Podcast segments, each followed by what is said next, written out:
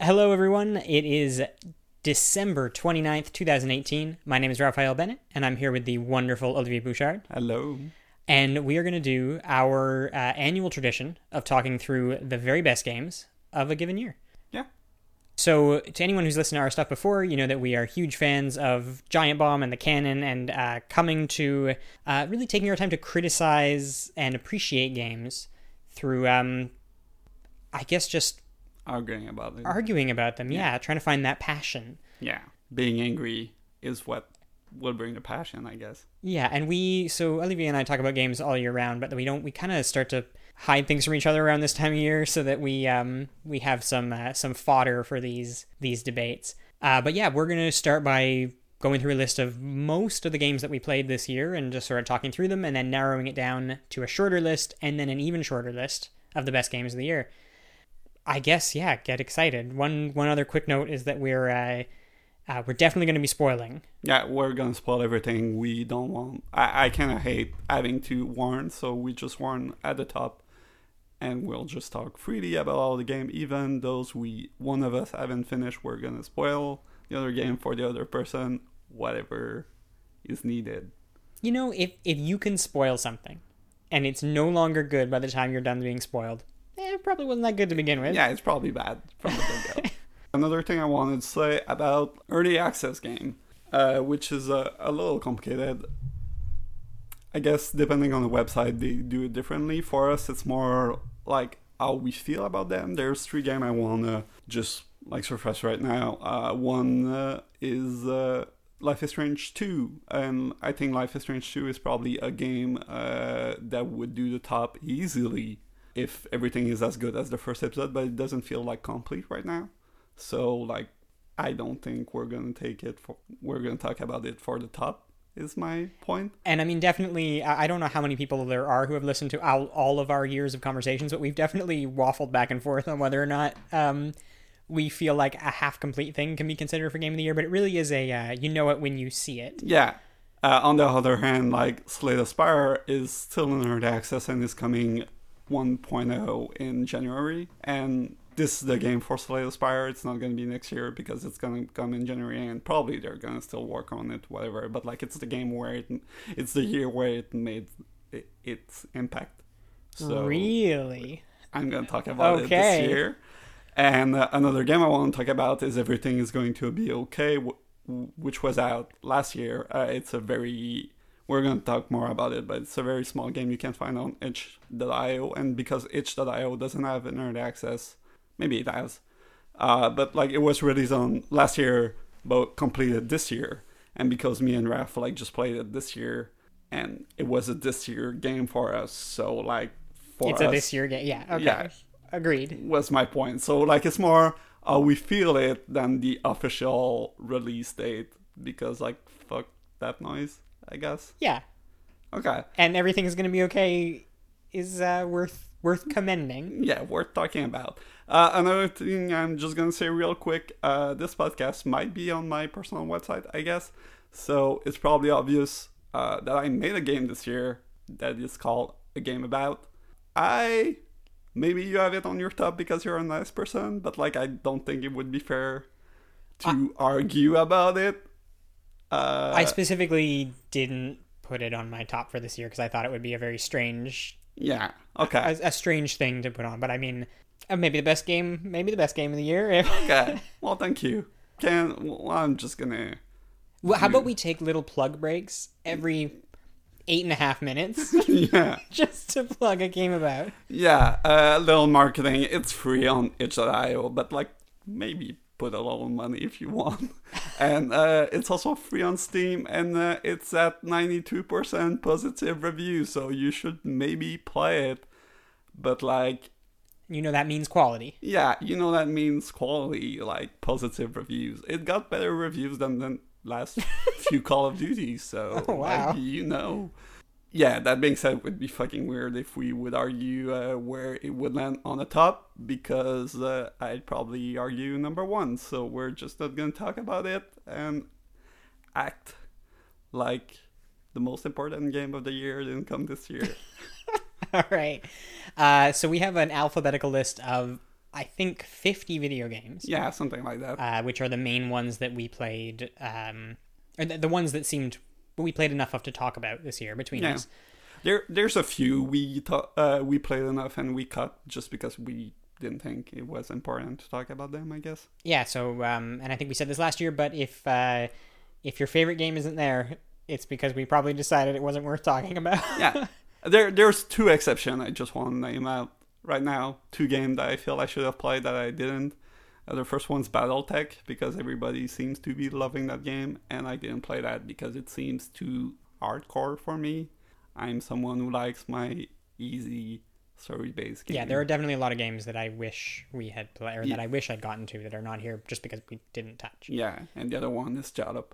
Jalopy? Jalopi? I don't know. That- Jalopy seemed great. yeah, that looks super cool. Didn't have the time to play it. I only have a few days left, and it doesn't look like a game you could only like put an hour in and get a good ID. So I just thought I wouldn't try it right now. I'm gonna try it next year. It seems cool. Just go buy it on Steam or something.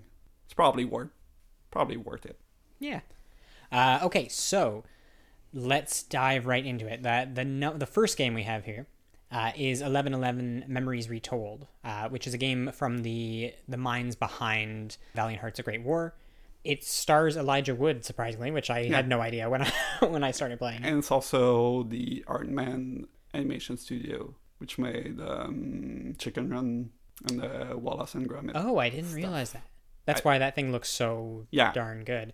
Uh, so the whole thing looks like an impressionist painting, and it deals with the Great War, and you're flipping between two characters' perspectives: uh, one Canadian, who is Elijah Wood, and one German soldier. And um, it didn't impact me quite the same way that uh, Valiant Hearts did, and, and in fact, it, it kind of suffers from one of the. It suffers from being a game that maybe is a story a story first. So like I was really interested in the narrative, but then there's a lot of just walking from point A to point B, uh, collecting things and reading notes. But it's it's a lovely little thing. It just wasn't for me one of the best games of the year. I haven't played it, so I cannot say much about it. Uh, yeah. Okay. So why don't you tell me about Artifact? Artifact is uh, a game that got booed when it was announced. It's the lastest game from Steam, the newest game from Steam. Uh, it's a card game designed in part by Richard Garfield, which is also the designer of Magic the Gathering and Netrunner. You have maybe heard of those. It's it's inspired by Dota, Dota 2. And uh, yeah, it's a card game that plays a lot like if you would play three game of Magic at the same time with the same mana pool because you're basically playing a game that is very similar to Magic but on three different boards which are supposed to represent the three lines in a MOBA game like Dota. And it's a very complex, very hardcore, I don't know, CCG or it's supposed to be a TCG. I don't know what's the difference, whatever. I, I normally like those, and I really like Artifact in concept. Uh, that being said, it's like super complicated in a way that's super fun because when I win, I feel like I bluff my enemy, and I feel like I won because I was smarter. That being said, I'm probably not the smartest because I won maybe a third of all my game I played. How many how many how many minutes or hours did it take you to learn how to play this game? Like a good hour. Okay. before I felt comfortable. It's also the thing where I don't know, like I don't know what the other cards are. I don't know what cards the opponent might have. So, like the opponent is like playing combos, and I'm like, I just, I have no idea what's happening right now. And like you have a, you can check which card they're they're playing, obviously, and there's um, it saved them so you can look at the timeline of what's that what happened in the game. But like it was too overwhelming to look at. And my whole tactics were my whole tactic in that game and how I won most of my game and lost a few of them is because I would like bait the enemy in going through a whole line to destroy one of my three lane and then like just put all my armies in the two others. And basically to win you need to take two lanes. Okay.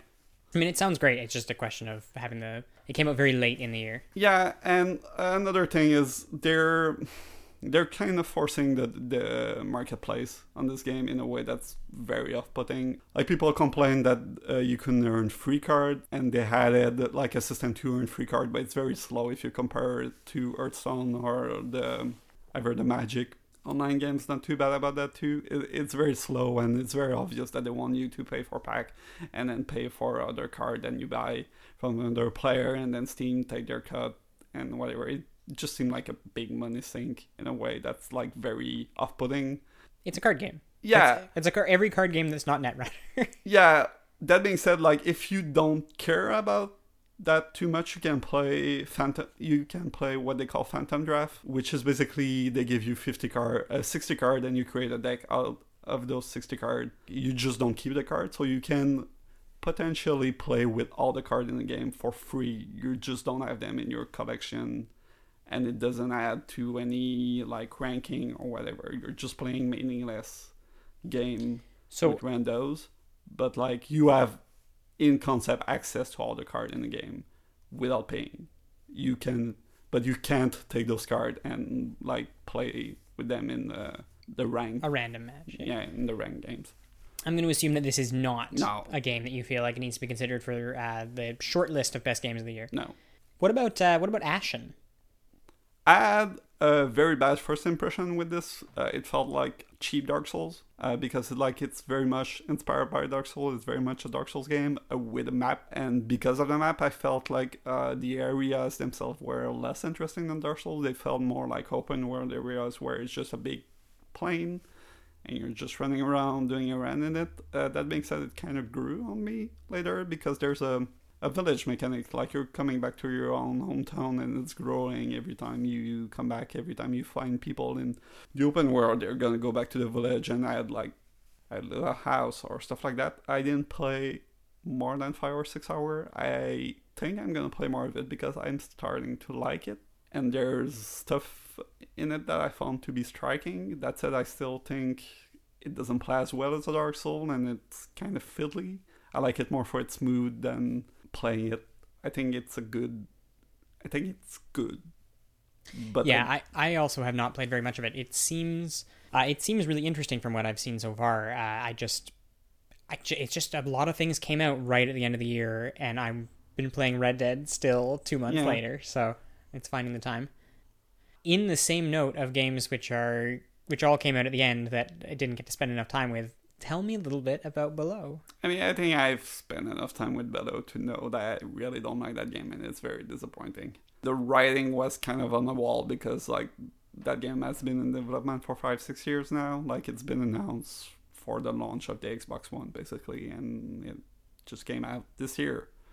And it's also a very, very Dark Souls inspired game. Uh, that being said, it's like top down. Zel- it looks like a pretty Zelda, old Zelda game, I guess.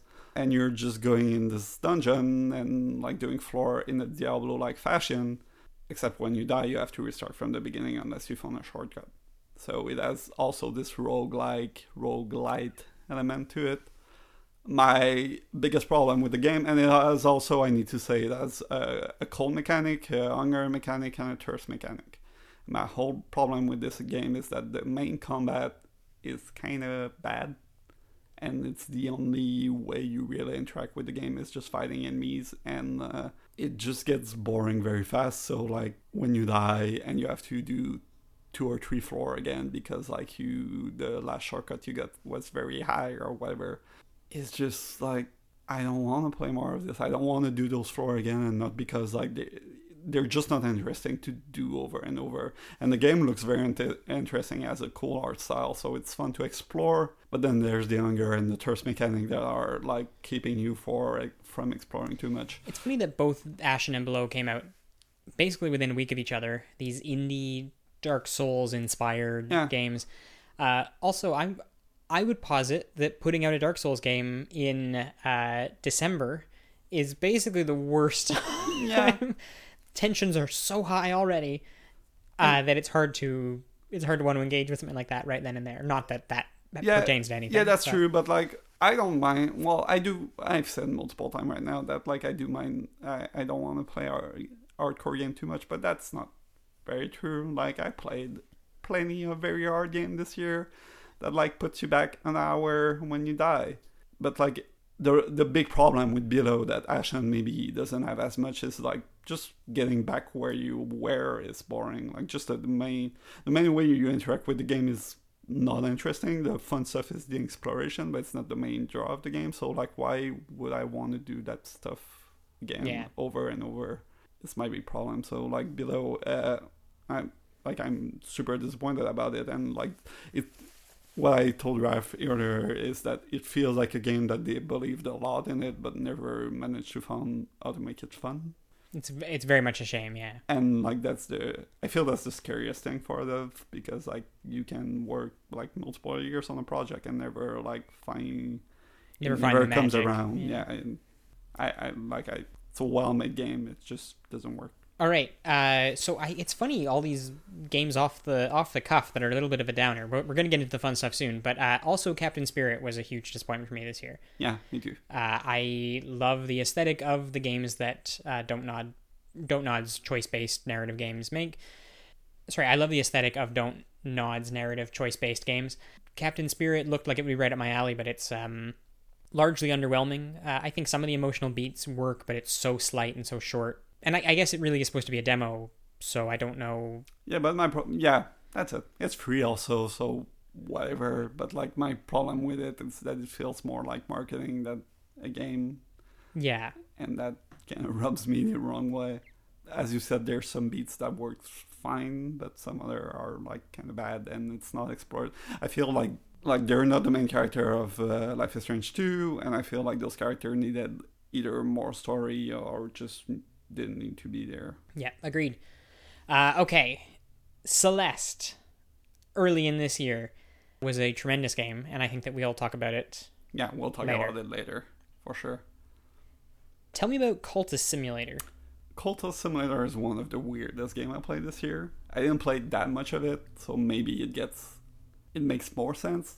And not that it didn't make sense for me, but like it's a very bizarre card game that you play that feels like putting out fires in a way. So like most of the card will operate on a timer. So you put a card on the board and it tells you you need to feed it another card or different other cards on a timer and then it's going to do an effect and if you don't feed it it's going to do another effect and it's just like it evolves from there and you like a card will create will create other card uh, it's very hard to explain but an example i could give is you're gonna have a job and you're gonna have a card that's gonna be your time your free time that you can give to your job. And if you give free time to your job you gain money card. If you don't give free time to your job you're gonna lose your job card and maybe gain a card that said like oh you quit your job in a bad way and people hate you because of that. It's super strange. Uh, as i said many times to Raph, it feels like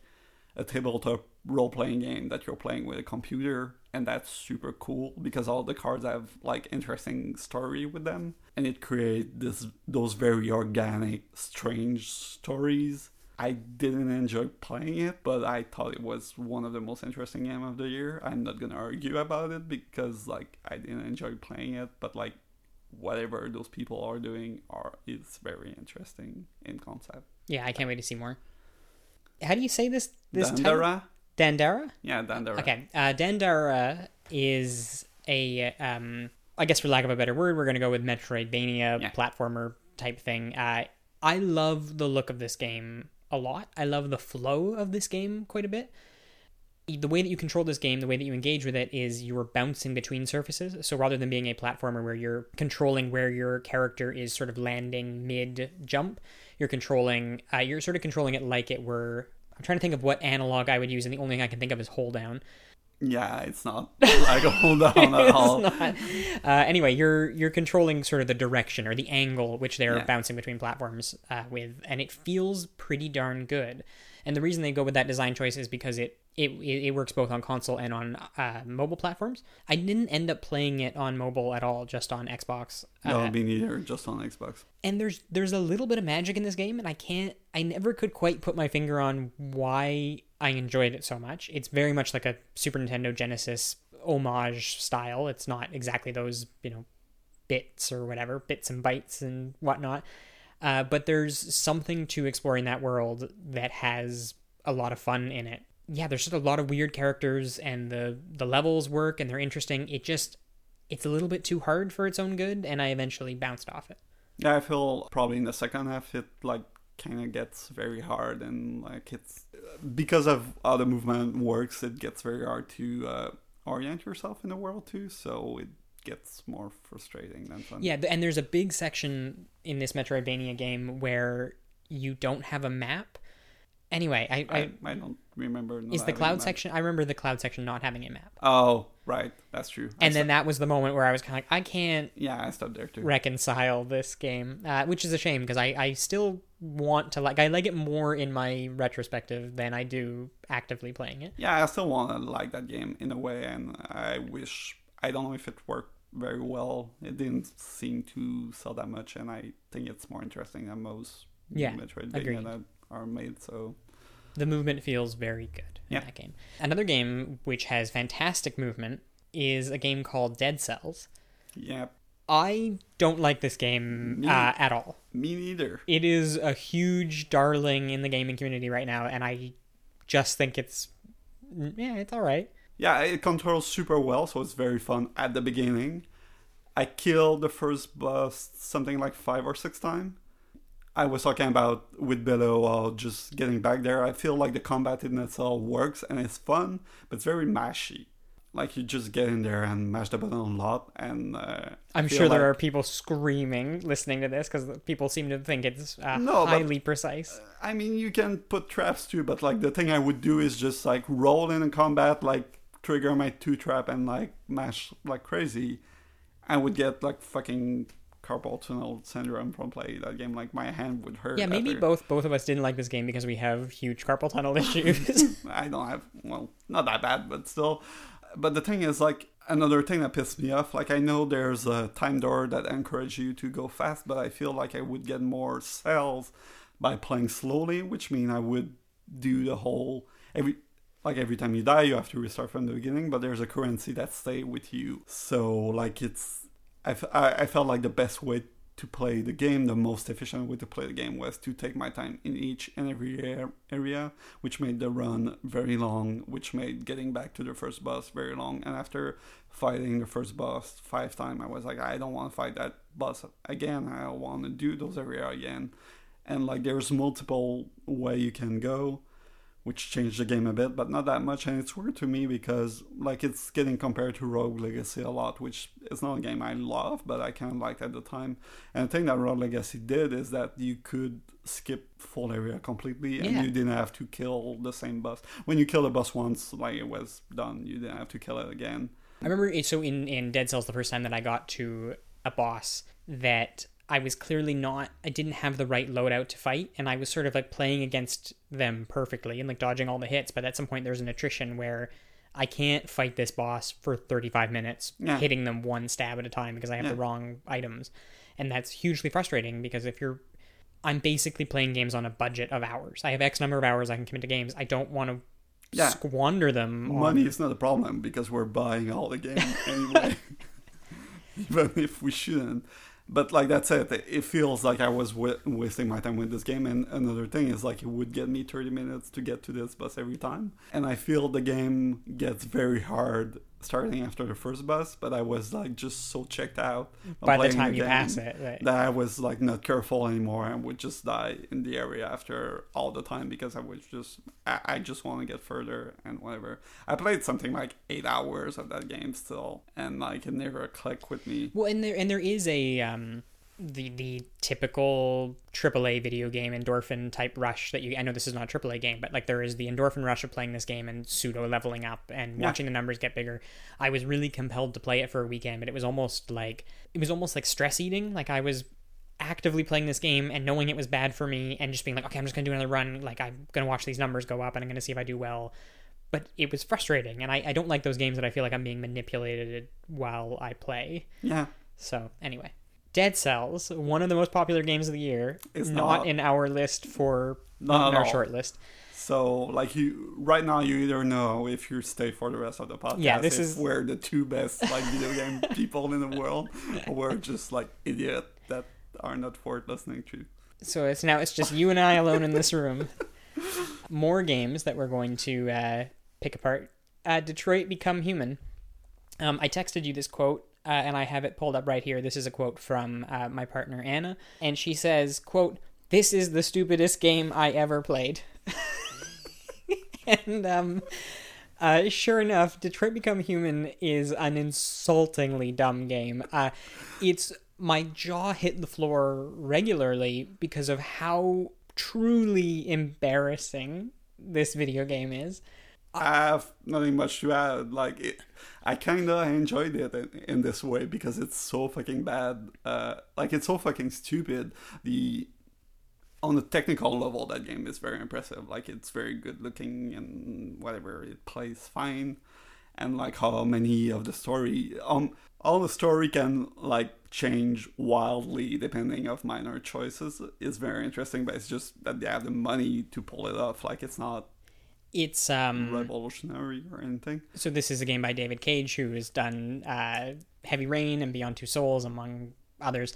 And it is as if he has seen Blade Runner for the very first time, uh, and then he was like, "I can do this, but better." Right. And so he has these android characters marching around, literally quoting Martin Luther King Jr. Yep anyway, whatever. This and, and, and this game is like all his other games. This is it's wildly manipulative. Like I, I did tear up at a couple different points, but it's just because the scenarios are in fact they're sad scenarios regardless of any context. Like there's a right. part where there's a, a mother being separated from her child at the border. It's it's really upsetting. Like I sat there like barely keeping it together, but screw you, David Cage. You can't. No, you can't. You, you can't just like throw this stuff around and, and expect to be a heavy and intelligent game. Anyway, because it's not so like I know your main one of your main character died at the end, but I was like in a riot with a gun and I was like shooting everybody at the end and it felt oh, great. really? Yeah, I, we got one of the worst. I typically always get the worst endings in his games because I, I, play them. I always got the the best ending in all of his game because I don't know I play it the way he thinks I'm a moral person. I, but like I kind of play it knowing I'm gonna play this character as an asshole. So like the my That is starting a revolution. I was he's gonna be very violent, and I was shooting everybody I could. Like that, I didn't want to shoot everybody I could, but like the first time, like you're going in this television, acting in the television uh, show to do your speech in front of all the people that are watching the television, and there's somebody that there's one human that runs away. I was like, of course I'm an android. I'm gonna shoot it. Like I'm just gonna shoot it in the leg because I'm an android and I have perfect reflex and whatever, I'm just gonna shoot him in the leg. But you only have the option to shoot him and kill him, which is super stupid because every other scene where android fights like they have perfect reflex and everything. And I killed my first person there, and yep. Yeah. After that point, I was on my killing human spree, and I still got the best ending. So. Good. Good God. All right. Donut County yeah, Donut County is a game we're going to talk more about. Okay, so we're going to skip talking about Donut County, and I'm going to move it up to our, our short list for the best games of the year. Uh, and at the same time, I'm going to grab the games Dragon Ball FighterZ or Fighters, and I'm going to pull it up. Okay. I'm going to move it all the way up to our short list okay. for the best games of the year.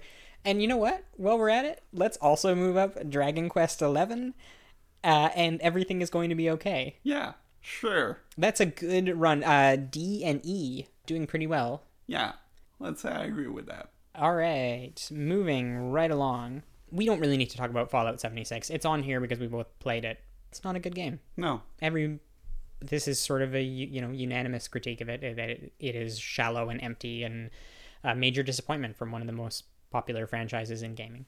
Yep. Now I'm gonna quickly move Far: Lone Sails up uh, yep. because it's a tremendous video game. I agree with that. And you can talk to us about Far Cry Five. I I didn't like Far Cry 5 at all. I found it profoundly insulting story wise. If you're only there for the gameplay, I think it's fine. I think it's a fine Far Cry game. There's been people talking about how it has less weapon and less vehicles and stuff than Far Cry 4. I'm not crazy about that stuff. I'm not the kind of person that counts how many weapons there's in a sequel. Like for me, two different machine gun are basically the same thing. So I guess if you want an open world shooter, I think it's fine. I really do think it's one of the worst story in video game of this year. Okay, It's so let, let's talk about the reason why Far Cry 5 could be considered one of the worst stories in games this year is largely because this game tries to have it both ways. Yeah. It tries to be a progressive, left leaning, anti conspiracy theory style game. Yeah. Uh, and then it couples it by sort of playing it both ways, where the villains of this game, who are these extremists, uh, are also kind of at the end um, validated, and turns out that they were correct about Yeah. some of their assumptions about the world. And this is such a squeamish and um, toothless. Yeah, narrative. That that's the point where it gets very insulting. But even before that, the way they present those conspiracy theorist people, like they don't want to paint them as. Wholly villainous. They're sort of like, well, they have their reasons. But and, n- you know. not even that. Like they're not, they're not Trump supporter. Like they don't want to show you that those people are the bad. The game wants to be political, but at the same time, it has no like political leaning at all. It doesn't say anything on a political level except what comes from shooting people in video games. I guess like it doesn't want to say, oh, the conservative brought those problems, or the even the liberal brought those problems. Like it, It has, yeah, it has no perspective. You're Yeah. absolutely right, and it's it's really upsetting. Yeah, b- because like you see how that cult acts like a right leaning cult, like and a right leaning, an alt right cult, I would say, uh, like there is that are uh, growing at the moment. But like the game doesn't want to point at those because they don't want to alienate a part of their audience, so they just don't end up not saying anything.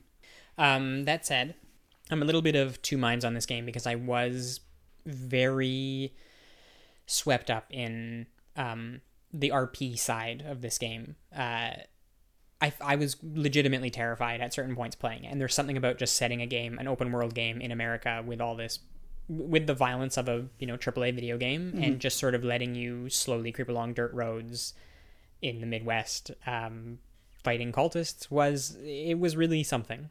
Uh, so narrative stuff aside, I do think some of the world building in the game is, or some of the, the art, the aesthetic of the game is so well done that it's hard not to, um, to find some merit in that. And then it's Far Cry, and Far Cry games are pretty fun. There's you know good chaos that happens in there. Yeah. But Uh, uh, it's also the third. Like even if we don't count Far Cry Primal because I haven't played it or the DLC they made for the other game, like they've been doing those for a while now. yeah, I, I like, don't disagree. I, I'm just bringing up, you know, it, it wasn't okay. That believe it or not, that is the game I played the second most this year Yeah. on Xbox, according to my according to my like rat my roundup at the end or whatever. I clearly found some merit in that thing. I- I'm sure I still played it 20 hours. Like I finished the game. Uh, like on the gameplay level, if we want to talk about that stuff, like there's stuff that is bad. Like oh, there's I think six time in the whole story where you're gonna get abducted and put in a very linear uh, mission, and like I don't know, it's supposed to be an open world, shoot everything, have fun kind of game, and it's weird that the game like stops you in your track while you're trying to having fun, but like it's not it's still just a Far Cry game, and if you enjoy those, like you're probably gonna enjoy this game still. But like, I don't know. All right, moving along. Florence and Forgotten Anne, Two game we're gonna talk about. two games that we're going to talk about. What about uh, Forza Horizon 4? I like Forza Horizon 4. I really like the Forza game. They're a very mindless thing I can do while listening to a podcast, and it feels like I'm having this road trip all in the world where I don't have to drive well. And they're, all, they're also very good, like technical uh, driving games that can get as hard or as easy as you want them to be. And I think that's cool, and they're accessible in fun ways. That one I didn't stick as much as 3 just because I played so much of 3 in a way. I think the season stuff they added is cool because it kind of integrate what they did with the first DLC of Forza Horizon 3 in the main game.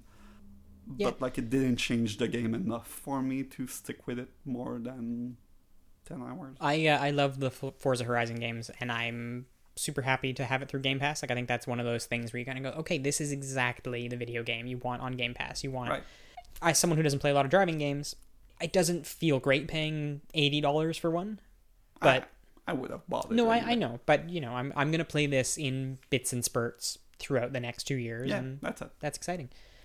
God of War is a game that I would like to talk about in greater detail. Yeah, sure. What about Gris or Gris? Sorry. I mean, it's supposed to be gris because it's Spanish. Oh, really? Yeah, it's not the French Ah. gris, which really so I finished that game. Uh, it's a very, very, very pretty platformer that is hand-drawn, um, where you play a woman who lost her voice and is trying to get her voice back. And um, I think it gestures at having more to say about uh, depression and loss and that kind of stuff, but I think it does it in a very hollow way. And I think the platforming itself is not interesting at all. I think it's a game that is very pretty, that knows it's pretty, and is kind of uninteresting because of it, because it, it leans all its power, it puts all its power in, in how pretty it is, and I, it wasn't enough for me. Like it felt, it felt very shallow. Yeah, I, I completely agree on all accounts. Um, Gris is uh, tremendous to look at. Uh, I'm a little bit taken aback by how popular it seems to be Yeah. and, and it's mostly just because i think there's a lot of games that do very similar stuff that are completely overlooked so something something they've done right in the marketing Yeah, for sure. department which is good for them i mean i this is typically the type of game i like and i like that people can have these meditative experiences and enjoy them this just feels like kind of a, a weak one of those to Yeah. me I, It's the first immediately pretty one of those, but like I have huge issues on, on how uh, it treats its team, and I think it barely hits them. I told Raph I found a collectible, which was a old broken statue, and it unlocked an achievement for me that was, I think, depression. The name of the achievement. I think that's like a bad way yeah to treat that stuff. As someone, it's been more than eight minutes. As someone who made a game this year that Oof. talks about depression and how you need to keep up, I think it hits those team in a very hollow and I don't think it's very respectful of them in a way. And like it's just set dressing for a platformer, and that's not interesting to me. Yeah. Uh, Yeah, that, that I've read a lot of, and whatever, you know, you don't read the comments, but I've read a lot of comments and critiques that have compared it to Journey, and I find that deeply upsetting. Yeah, me too. Uh, and I'm not. I don't even like Journey as much as you do Duo. I think it's an incredible, incredible game, but like Journey may add stuff. Journey is, um, I'll throw it out there, maybe the best game of all time. you know, just just a little thing, little ditty. I'd say Le- top twenty. Okay, okay.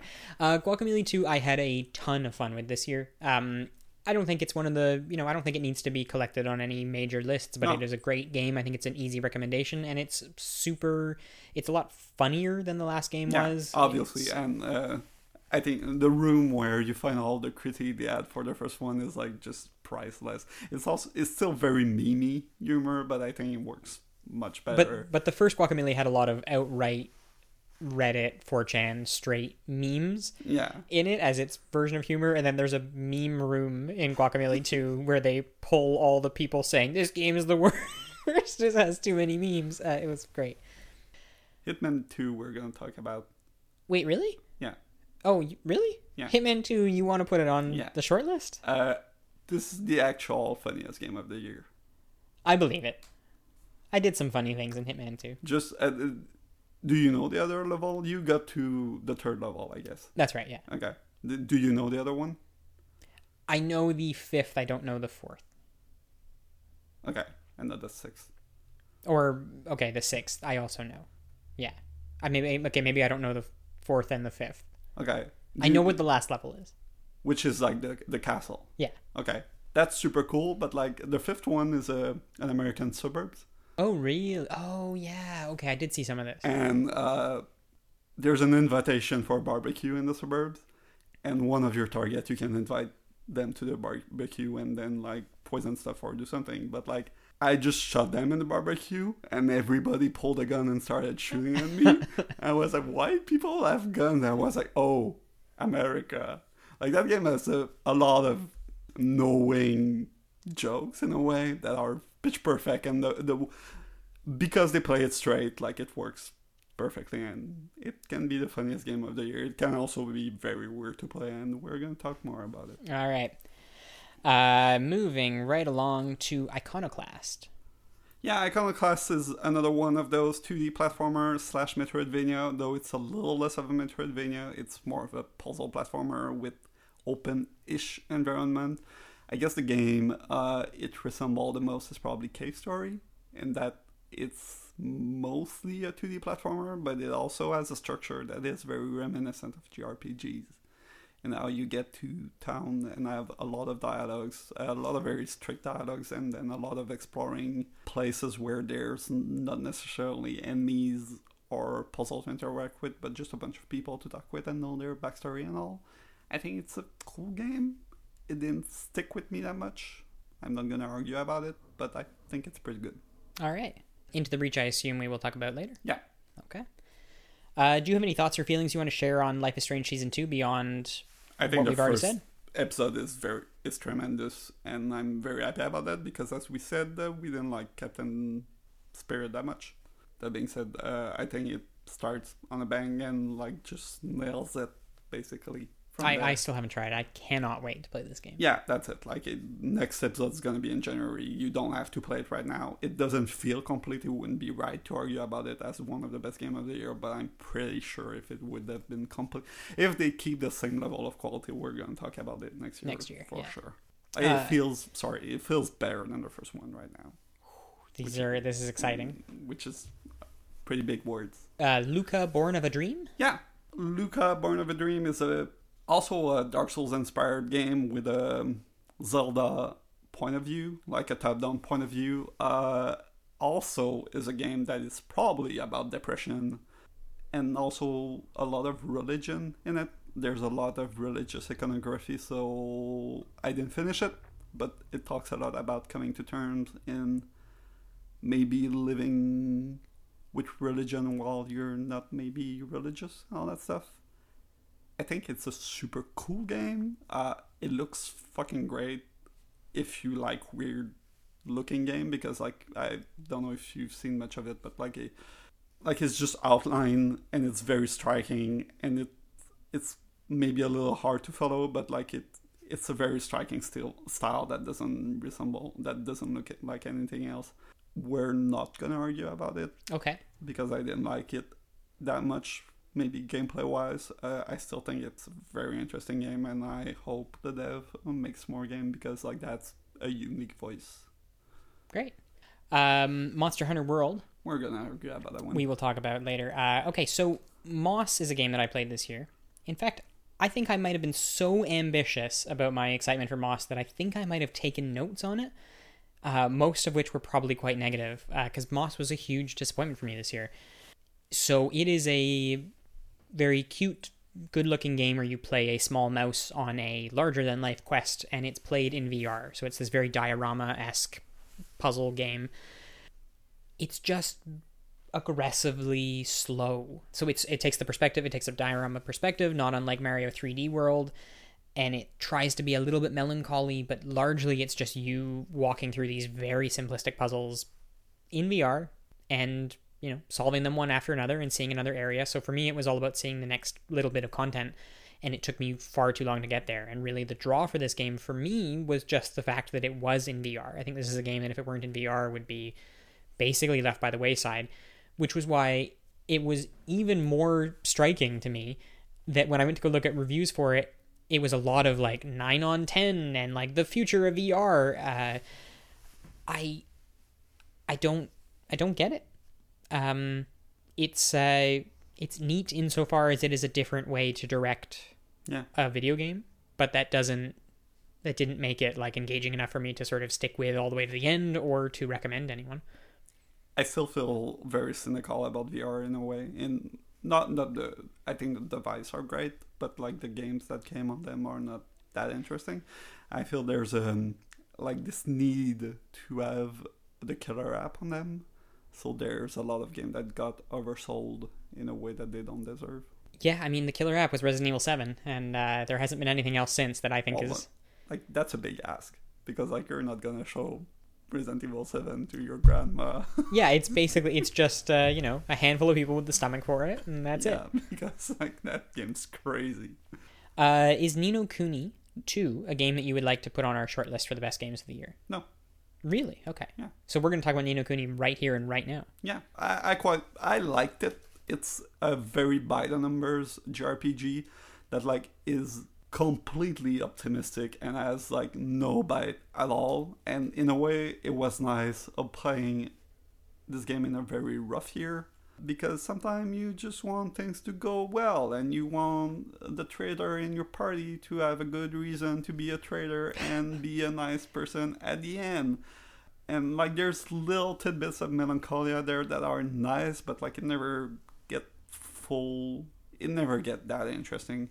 And uh, i think the biggest problem with this game as a jrpg is that the structure is just four chapter that are basically copy paste of each other uh, which Yeah. makes it like by the end you've seen what this game has to say Uh, that being said like i still found those places the places that you explore very pretty so i was fine exploring them but like I, I think this game is a massive disappointment, and basically I loved it, and w- I even was recommending it across the board. I, I told so many people to buy this game because I had just finished up to that first town, and then the second town I liked, uh, like but then the to, better than the first Sure, but it's not even about it being better or worse. It's that like any one of them is great. yeah And then that whole thing is rinse and repeat from then on, which is so disappointing because the first bit of it has so much forward momentum where you're sort of like learning about the story and learning about the world and the characters and then the whole thing completely falls on its face and becomes a just a rote JRPG mess of like do this side quest for so and so and right that being said, you know, I love um, Master Pugnacious. Uh, I love like that. There's a boss called Butcher Baker, King Kingmaker, and stuff like that. Yeah. Like it's just full of puns and joy and it love. works and- it's cute too yeah. Overcooked Two is a lot more overcooked. I I played most of it. I think Overcooked is a really fun game. i don't like those games at all Uh, yeah. What? That's all right. You don't have to. you're not gonna argue for it it's No, not it's not top 10 Not for you close. Uh, I am going to pull Paratopic, Red Dead Redemption 2, and Return of the Obra Dinn sure. up to our shortlist for the best games of the year. next one was sea of thieves Sea of Thieves. that game got a lot of hate for no good reason. I, I feel no for a good reason. Like people expected a lot from the new rare game. Like it was the, the first rare game since the Kinect Day, basically.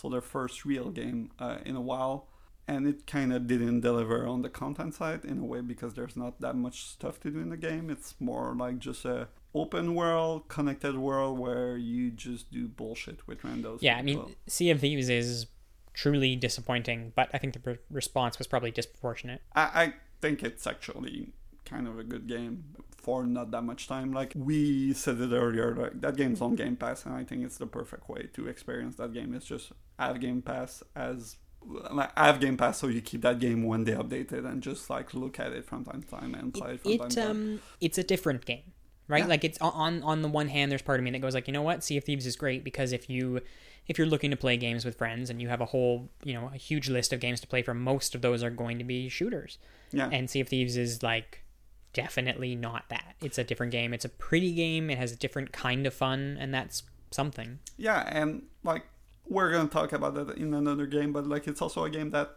likes to take its time and like make you get in the mood where nothing will happen for a while and you're just like sailing for a little while and like yeah uh, until until i discovered game which will which shall not be named which Yeah. is red dead redemption 2 um, i thought about putting sea of thieves on my top 10 list just for the sake of saying you know what sometimes you want a slow and contemplative game. Yeah and that that's fair. And on the other hand like that game can turn on a dime and gets very hectic and very crazy. But there's something about like i know a lot of people complain about the fact that there's no real progression in that game. All the progression's com- cosmetic.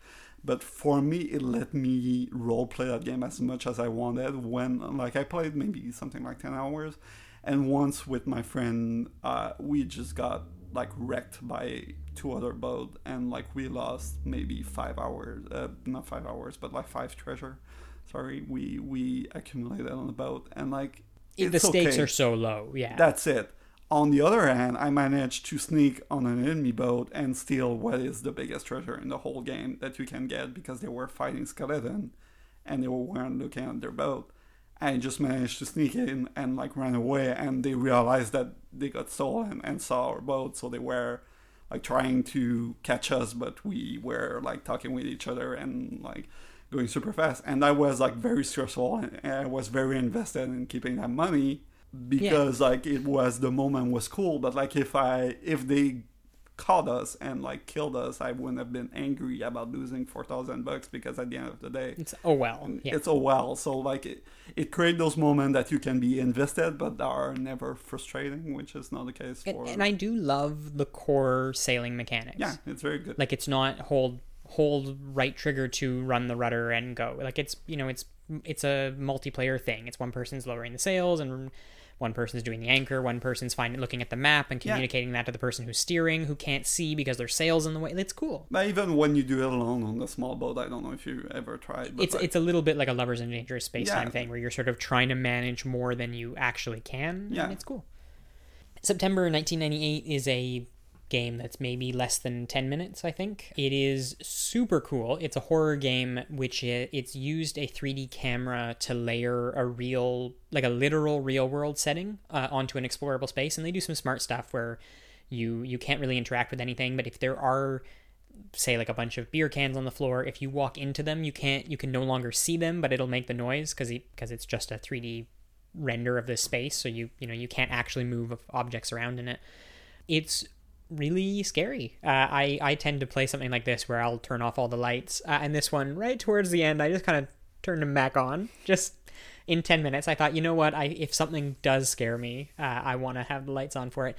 It's you just walking around and it um it's just jumping forward in time basically to your own murder. Uh, so you're sort of deconstructing your death uh, and it's it's very haunting and cool uh, I, it's not going to be on our short list but i really liked it I'm never gonna play this. It sounds like terrifying. it it's like pt-esque in the way it, it just uses like complete realism to sort of get you Cool.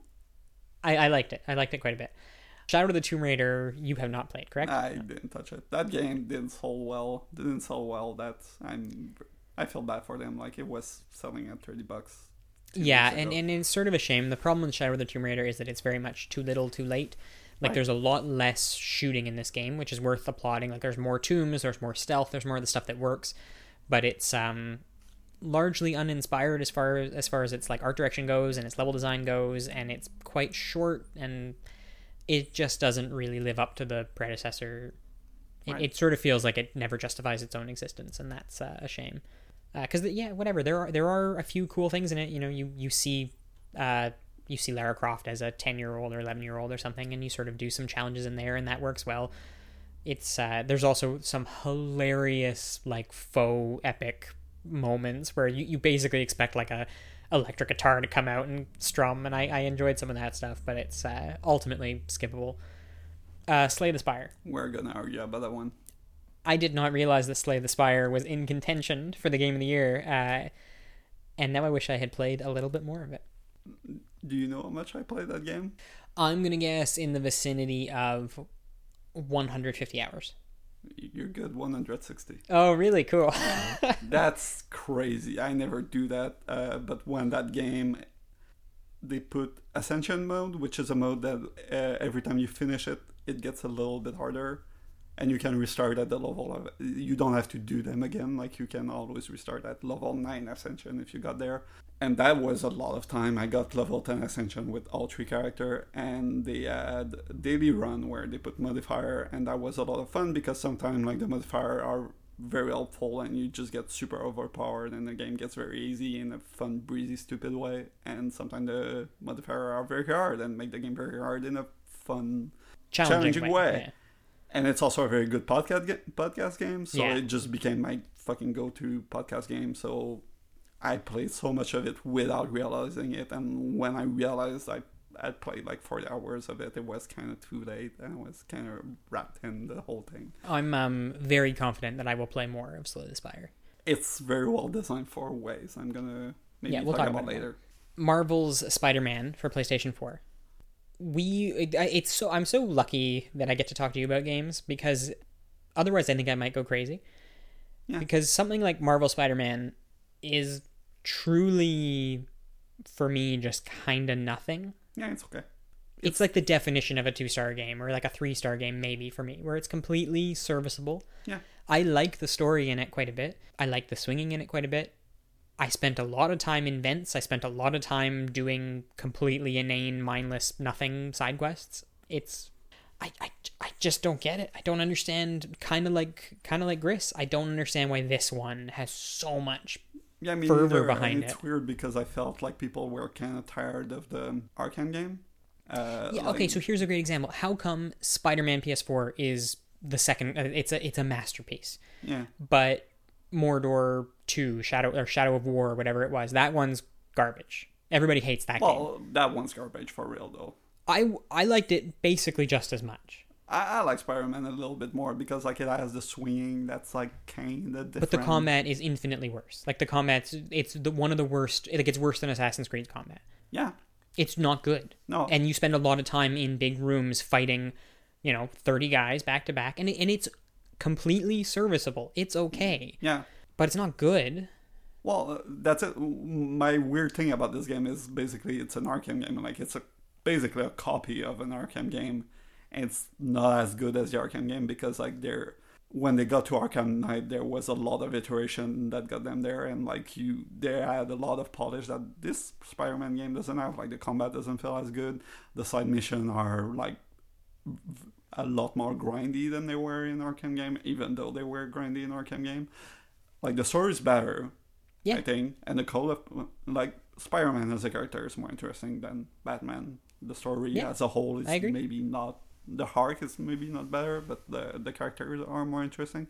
But like it's the same game with a different coat of paint, so I don't understand why people say they're tired of Arkham game and then you serve them the exact same game, not as well made, but with different color. And I think it also has prettier color. I like daytime, which doesn't happen in sure. Batman, but like I don't understand why people go crazy over this one. I kind of feel it's the Marvel. Maybe it's just a Spell. Marvel thing. Yeah, maybe. I, I don't know. I, I love there's a single level in this game that uses verticality that like uses the swinging mechanics Yeah. inside of its inside of its core level design. And it's it's as simple as like there is um it's a skyscraper and there's all this action and there's helicopters around and there are three stories and you're sort of climbing the stories but you can swing in in and out of the three stories because it's an open in construction Yeah. building and you fight some bad guys on one level and then some on the other level and it Which works really well. It's really impressive. It's this like, oh, you're using all your mechanics in one, Which the game never does again. and never does it again. Most of it is you in like, there are literal side quests. There's Spider Man's in a warehouse, fight fifty guys. right. Why? I it's baffle. It baffles me. I'm. It- It's this year's Nier Automata where I'm just like, why? Why this one? Please explain. I didn't like Nier, but I think it was more interesting than this. I think the story's better in Spider Man than Nier, but that's me. Anyway, I, whatever. no, you know. no. I also think the story is better in Spider-Man than Nier. I just think Nier had three moments that I could point. Like there's three moments in Nier I could point. I, I would be. Those are the moments why people love that game so much. I understand Spider-Man. I just don't. Unless like you're a Spire fan. I don't know how you would call yourself. Yeah. And you really want that Raimi suit or something. But like I, I don't understand. Yeah, it's weird. Um, State of Decay 2, I won't talk about very much. Um, I didn't play. I played maybe six hours of it. It's a zombie sim. It's a zombie sim survival game. Uh, I I actually really like a lot of the mechanics that play in this. It's um very ugly to look at, and it's extremely punishing. It's not something that like I wanted to put the 20 hours to finish in or something like that, but I had enough really cool moments of all the systems kind of working in tandem that I I think I think positively about the the time with it yeah, just driving out into the middle of nowhere, having your car run out of gas, and then scavenging for gas to get back to have like a zombie charge at you and rip off your door, and then have someone. F- anyway, whatever. There's so much cool stuff in it. Yeah, we are not going to talk about it any more than that, but it's a neat game. Also, uh, I would say about the same thing for Subnautica. It's a very neat game that really uses its open world very well. I don't know, that game is very bizarre because I really liked it in concept. Uh, I really like the fact that you're exploring this very alien world and you're just like finding new stuff and it's it always feels wonderful like you're always curious what's the next the next thing you're gonna find. Like you find a crack in the ground at one place and then there's a whole massive grotto under it and like it's very impressive. That being said like the whole gameplay itself is survival mechanics and i they're not fun to engage with that game's weird because like it, it created some of the best moments I had this year. I told Raph about this one, but I had this shitty little submarine, which is the first submarine you managed to make.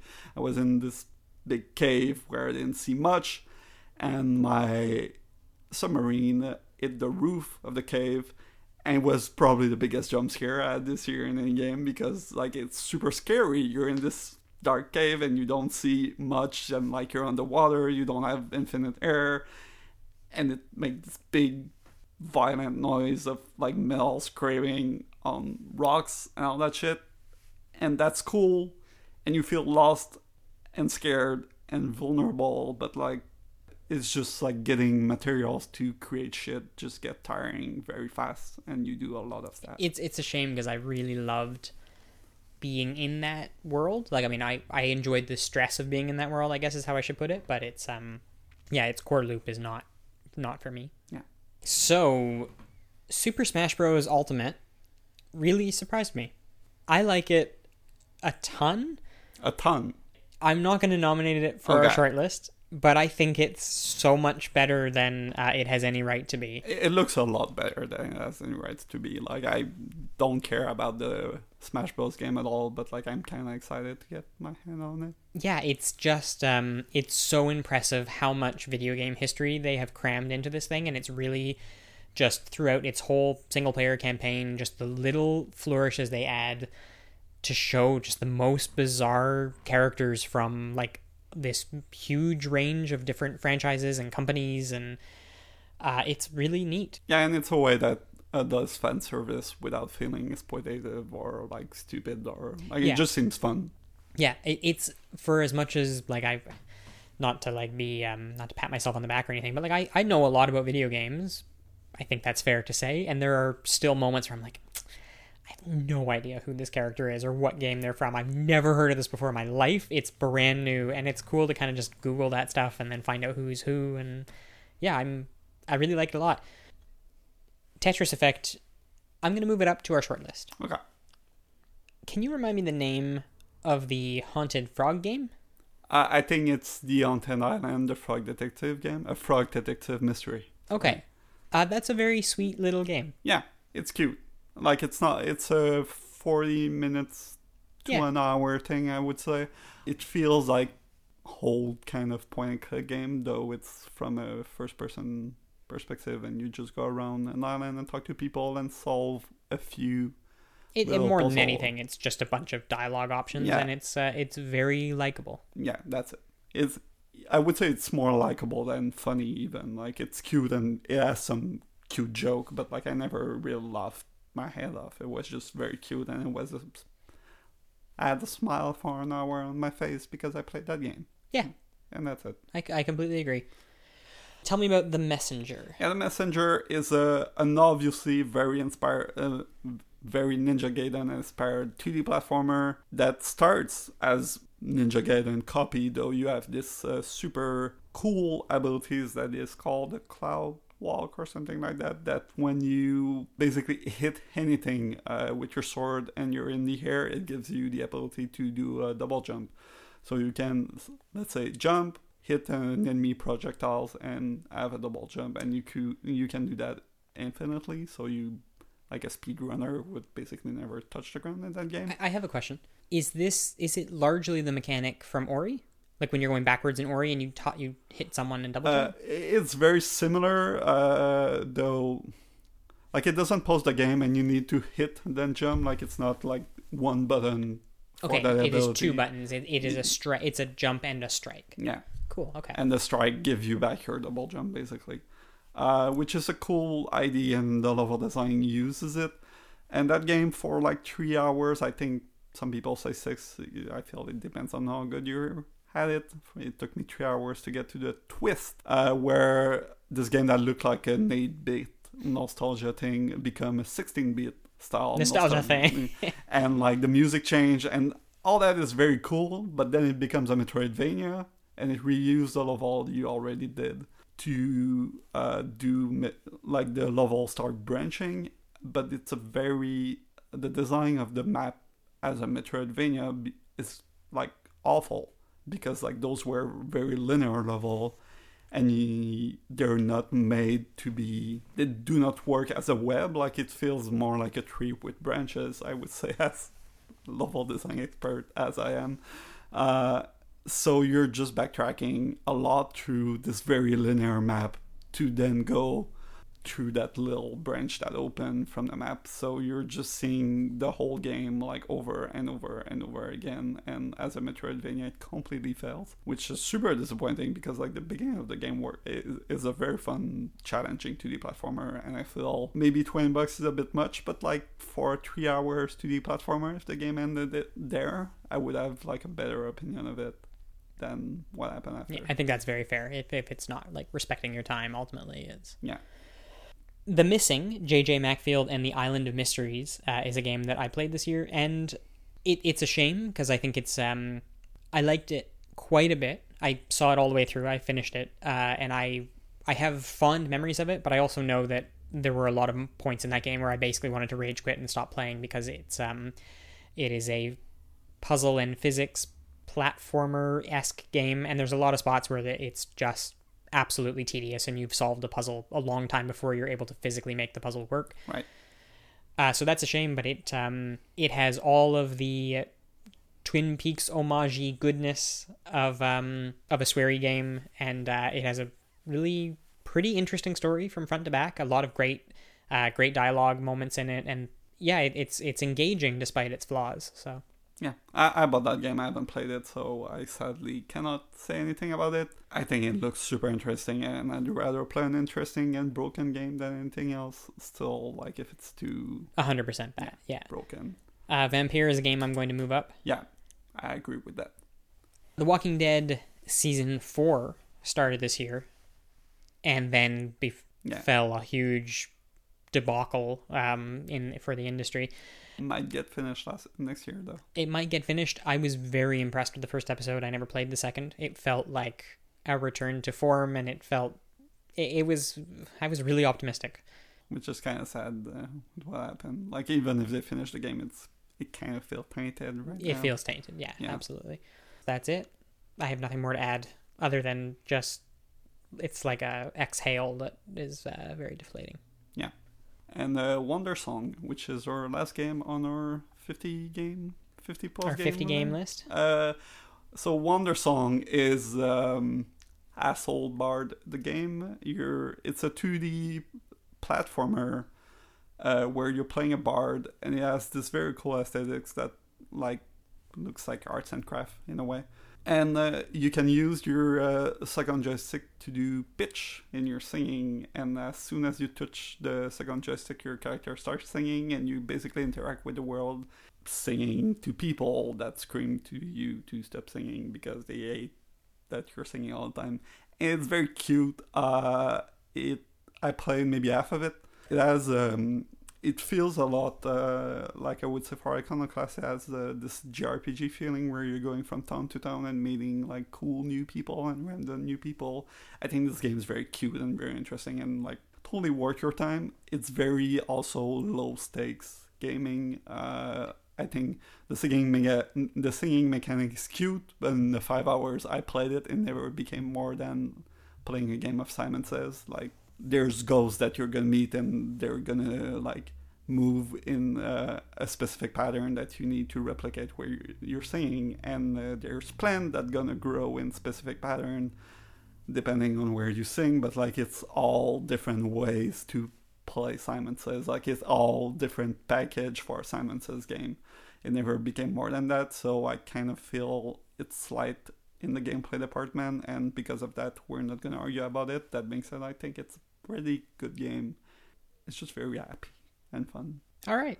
Yeah, Okay, so that is gonna we're gonna take a quick pause here for um, you know, life. yeah, there's stuff Uh, happening. Yeah, uh, and we will uh, we will return with our our short list for the best games of the year, and we'll proceed to argue about uh, which are the ten best. Uh, how about I- I'm going to read through everything that we have here. So our list of games uh, after trimming it down from fifty is Celeste, Donut County, Dragon Ball FighterZ or Fighters, Dragon Quest Eleven, Everything is Going to Be Okay, Far Lone Sails, Florence, Forgotten Anne, God of War, Hitman 2, Into the Breach, Monster Hunter Worlds, Paratopic, Red Dead Redemption 2, Return of the Obra Dinn, Slay the Spire, Tetris Effect, and Vampyr. It's a good list. It's a very good list. Uh, okay, we are back. Uh, if you are just joining us, Olivier and I have compiled a list of the. Oh, let's find out. I want to say 17 or so. The 18 best games of 2018.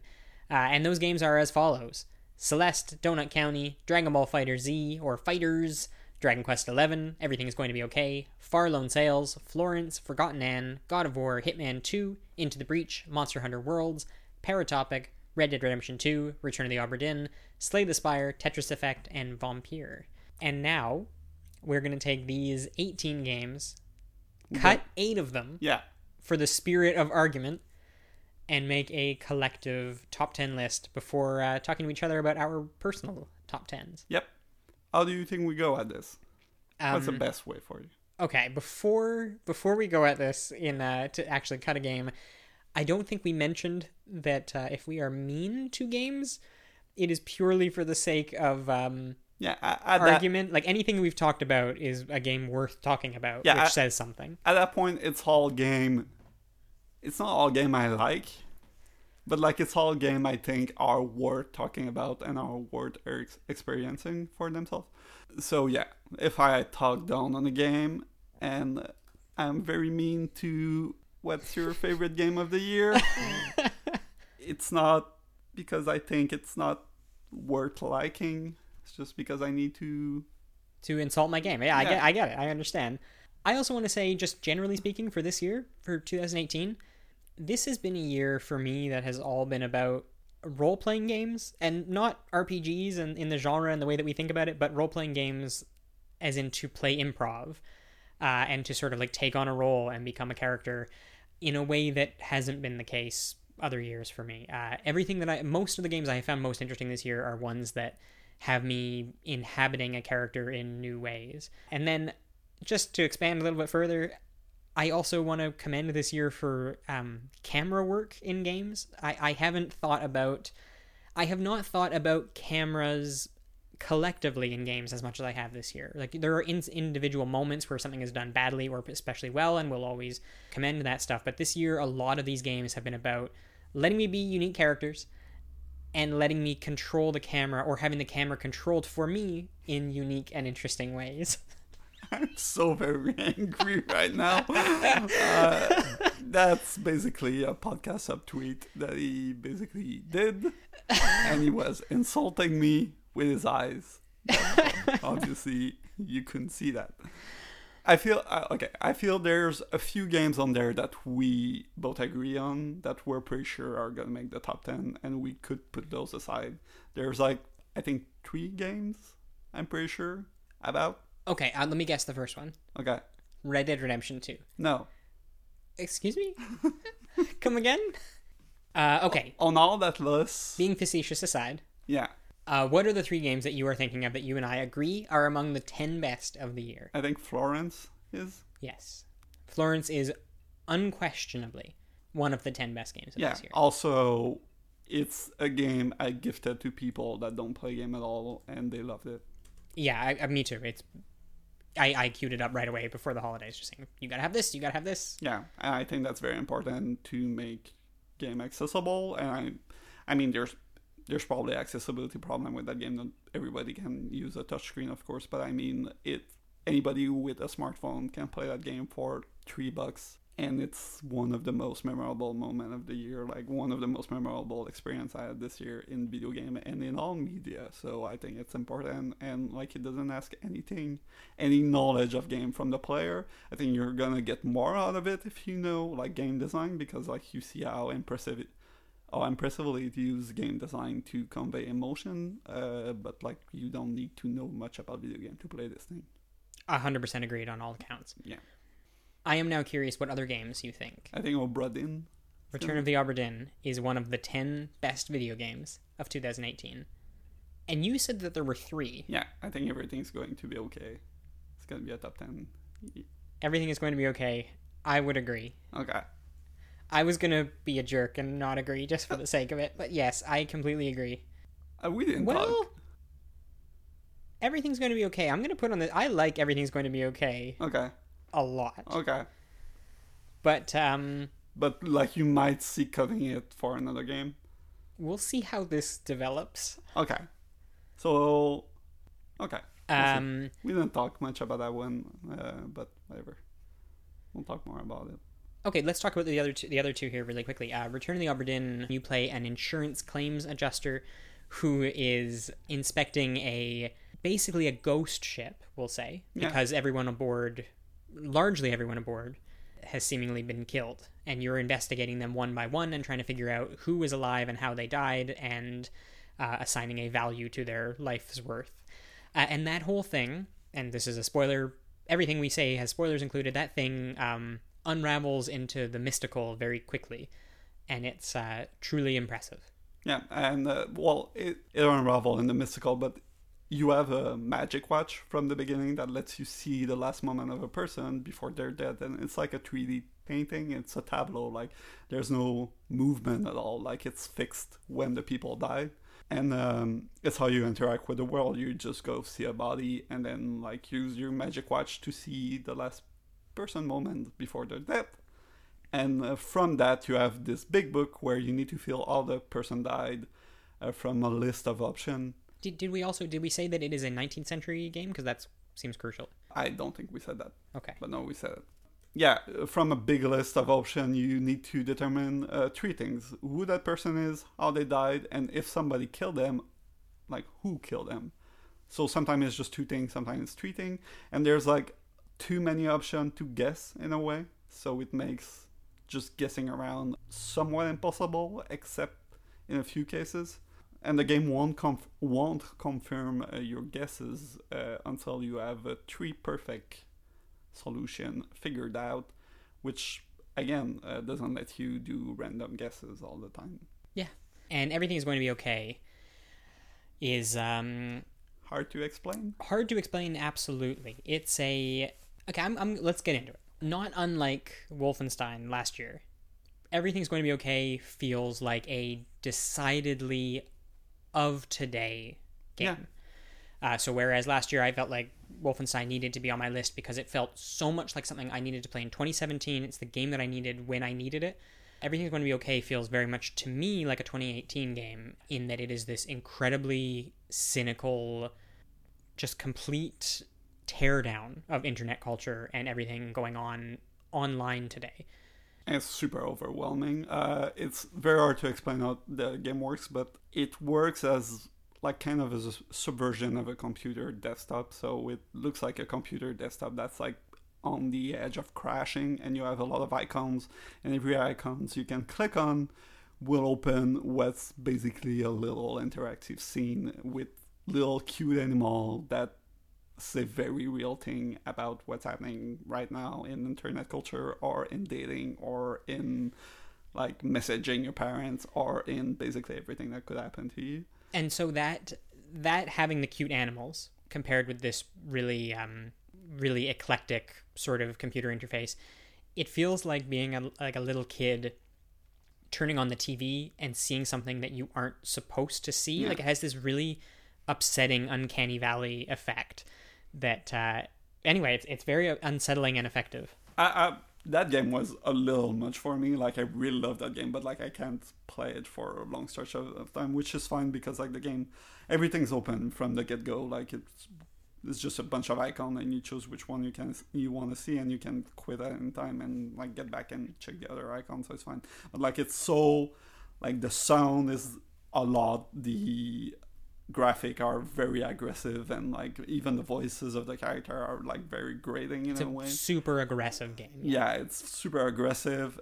Uh so yeah it's a lot and um i mean it talks a lot about anxiety and that kind of stuff. And it made me very anxious but also like it's a, i don't know. It feels very raw and real in a way i really appreciate and it's the most it's very unique which is also something i really appreciate in a video game. And just to say like uh that person Alienmelon, or dev name made two other very small games this year that are also subversion. Uh, one of um, one that is a love story between two of your files on your computer, and it's a little small thing. And another one is a, a virus scanner that will take file from your computer and put them in a prison file. basically, and you have to like give those program a lot of permission on Mac if you want them to work because like Apple shit is Doesn't want. Yeah. Uh, it's very small and it's not like worth talking about in the context of top 10 game like it, they're more like i think she sold them for a buck uh, they're free but like she recommend to pay a bucks to to play them like the idea of subverting how we interact with those computer environment It, it is- completely and totally gets how people our age and younger use the internet and how they use it wrong yeah in some cases. Yeah, here I I wrote down a couple quotes. I'm just going to read them because I think they're interesting. Uh, there's a quote at some point. One of these cute bunnies says, "The internet is maybe it wasn't a cute bunny, but anyway."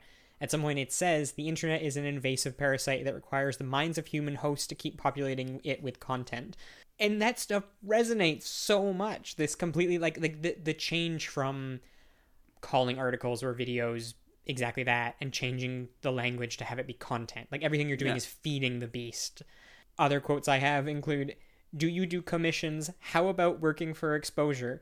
And then like it's it's this frog it's this bunny saying that to a frog who looks like it's just dying yeah and it's like playing these musical notes out of it and the bunny's like well yeah but what if you did this i, I have good ideas for how you'll make money and how you'll brand yourself and how anyway it's really a lot. Yeah i don't have quotes but one of my personal uh, favorite was uh, you're playing this cute character and there's three other cute character that tells you that you should be out there dating on dating website basically. And they're all always repeat oh i i have this friend i met someone on dating website and it's just like it's not the website it's how you how you present yourself and all that shit and they basically ask you to change who you are to be dateable in a way and like it's very overwhelming and aggressive.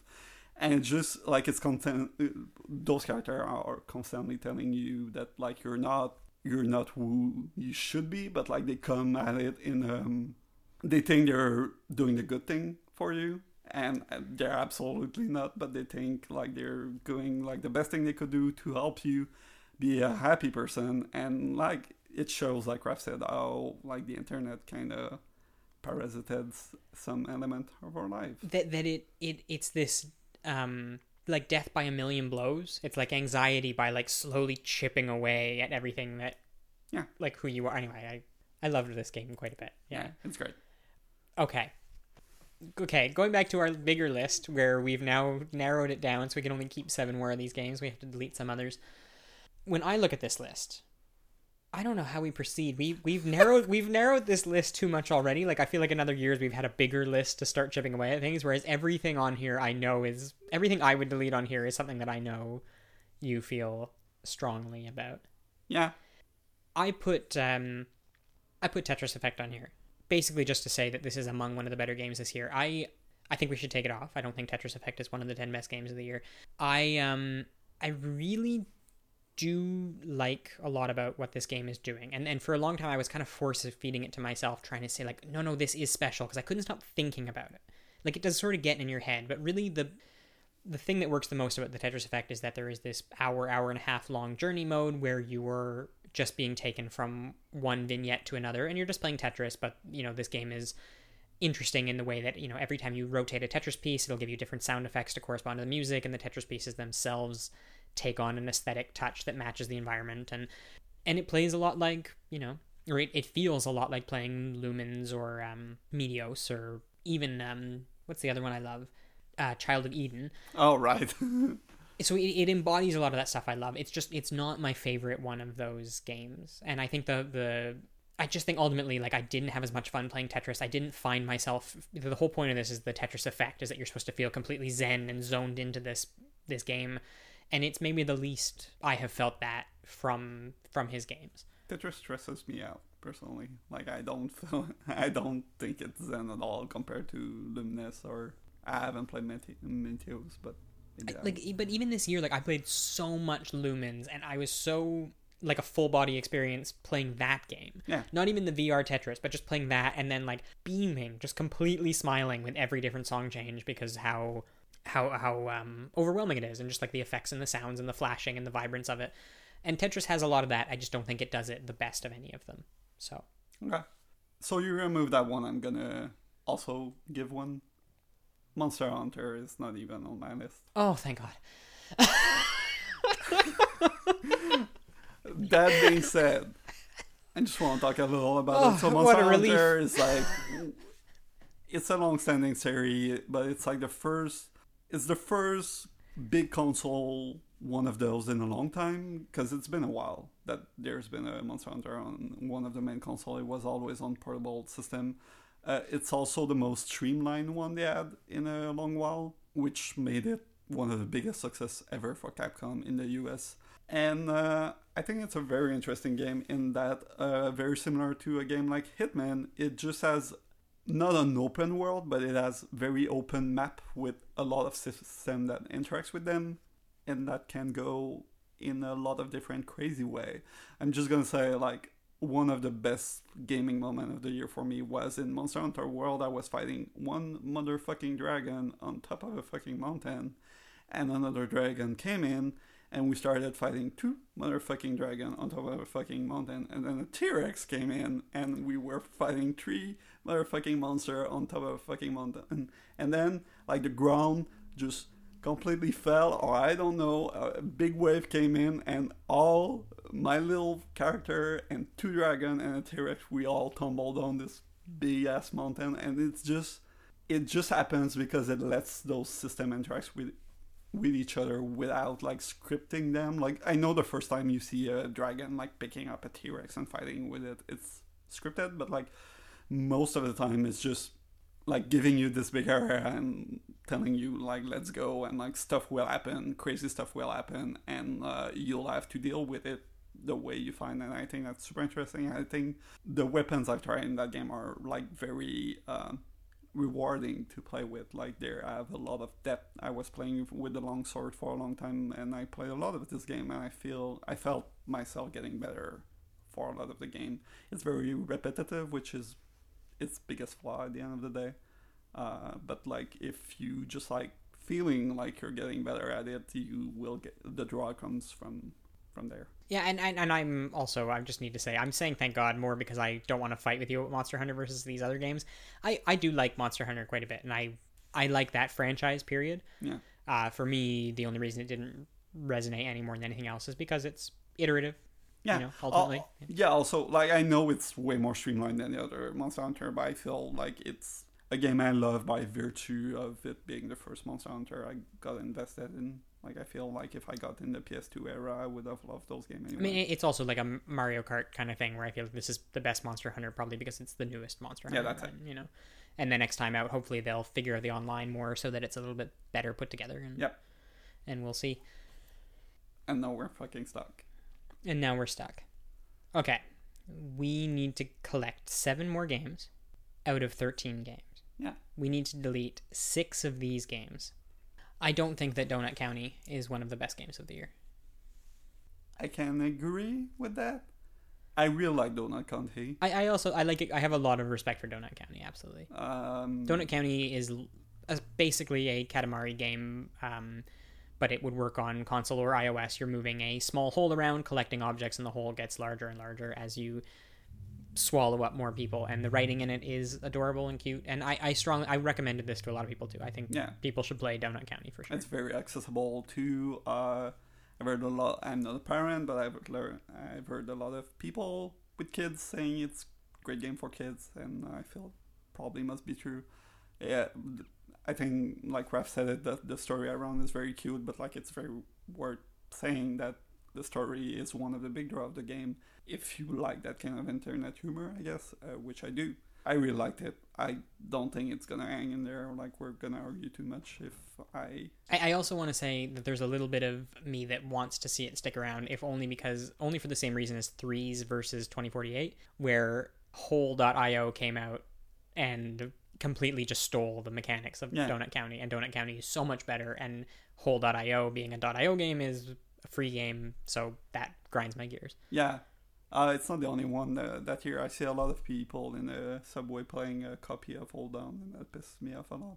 Because like I just from seeing the copy, I don't know what's the name. I'm whatever. It's not worth mentioning, but just from seeing it, it's obvious that it's a worse game because like it doesn't have any personality. There's a big ad at the bottom, but also like how the physics of the balls works It's just worse. Is just worse. I don't know if I've told you this, but I'm I am deeply addicted to uh, Holedown Okay. at present.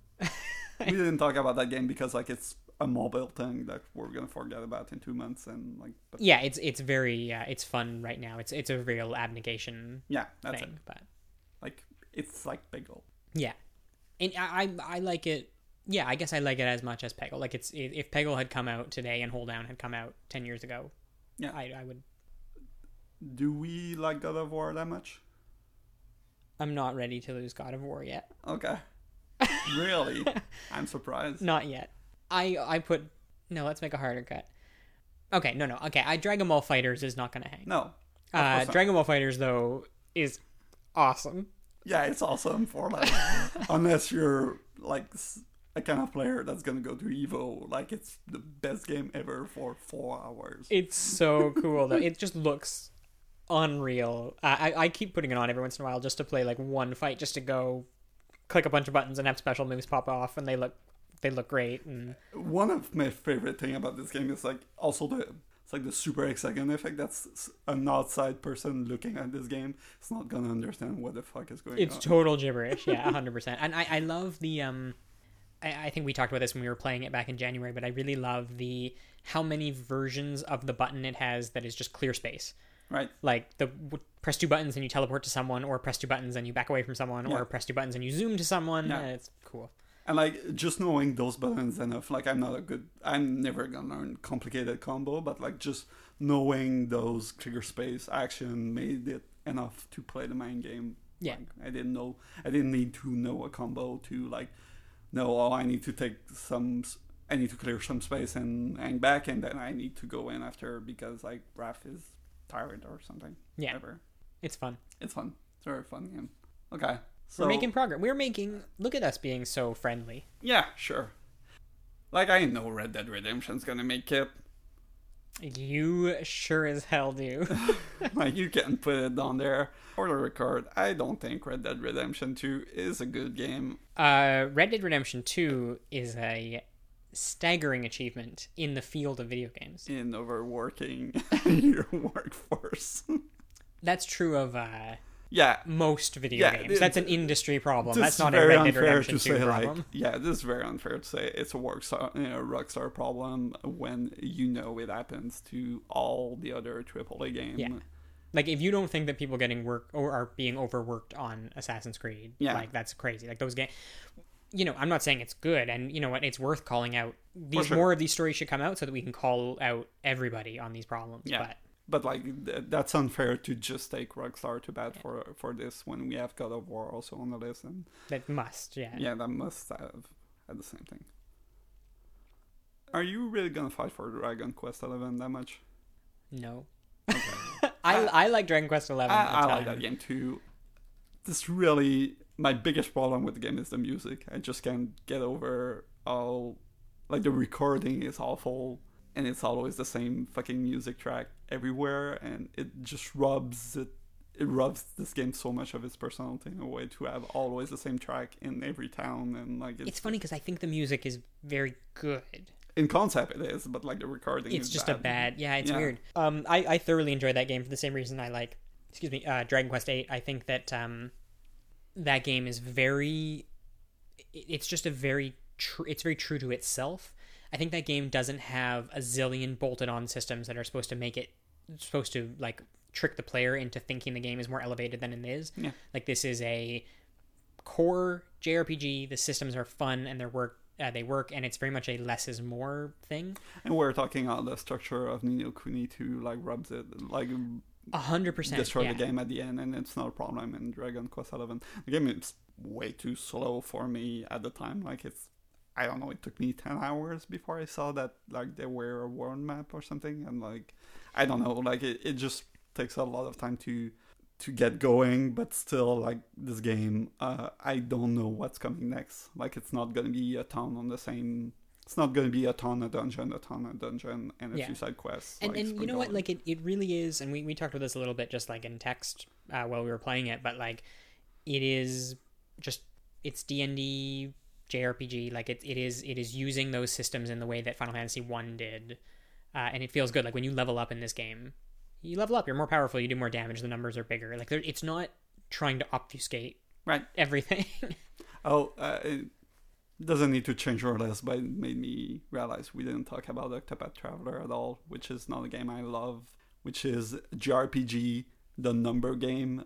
It's a JRPG game with one hour boss fight that are very grueling and where the numbers are all 15,362.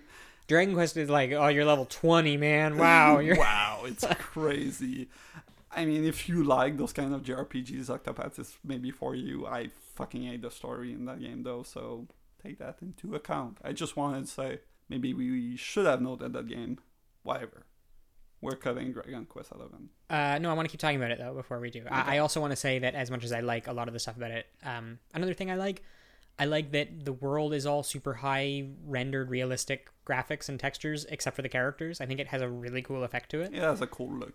Um, I hate the fact that once you finally have the whole team, it's very clear that the woman that you get last is the most competent person on that team, but she's still relegated to like playing second fiddle to the hero who doesn't talk and say anything. It really just pisses me off and rubs me the wrong way. Yeah, I I turn around on the hero not talking. I can't. I hated it at the beginning, but I told Raph I see the hero as this very dumb person that is not understanding what's going on around him. Like he's just there because people tell him he should, and it just made the game. And he's just like he's just kind of stone faced the whole time. just made the game much funnier to me.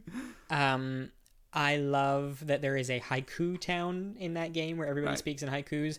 I hate that there is a racist Italian town in that game where people go, "Mamma mia, what's going on?" And like that really pissed me off. Uh, there's Right. anyway, whatever. It's things Yeah. about Dragon Quest I have noted.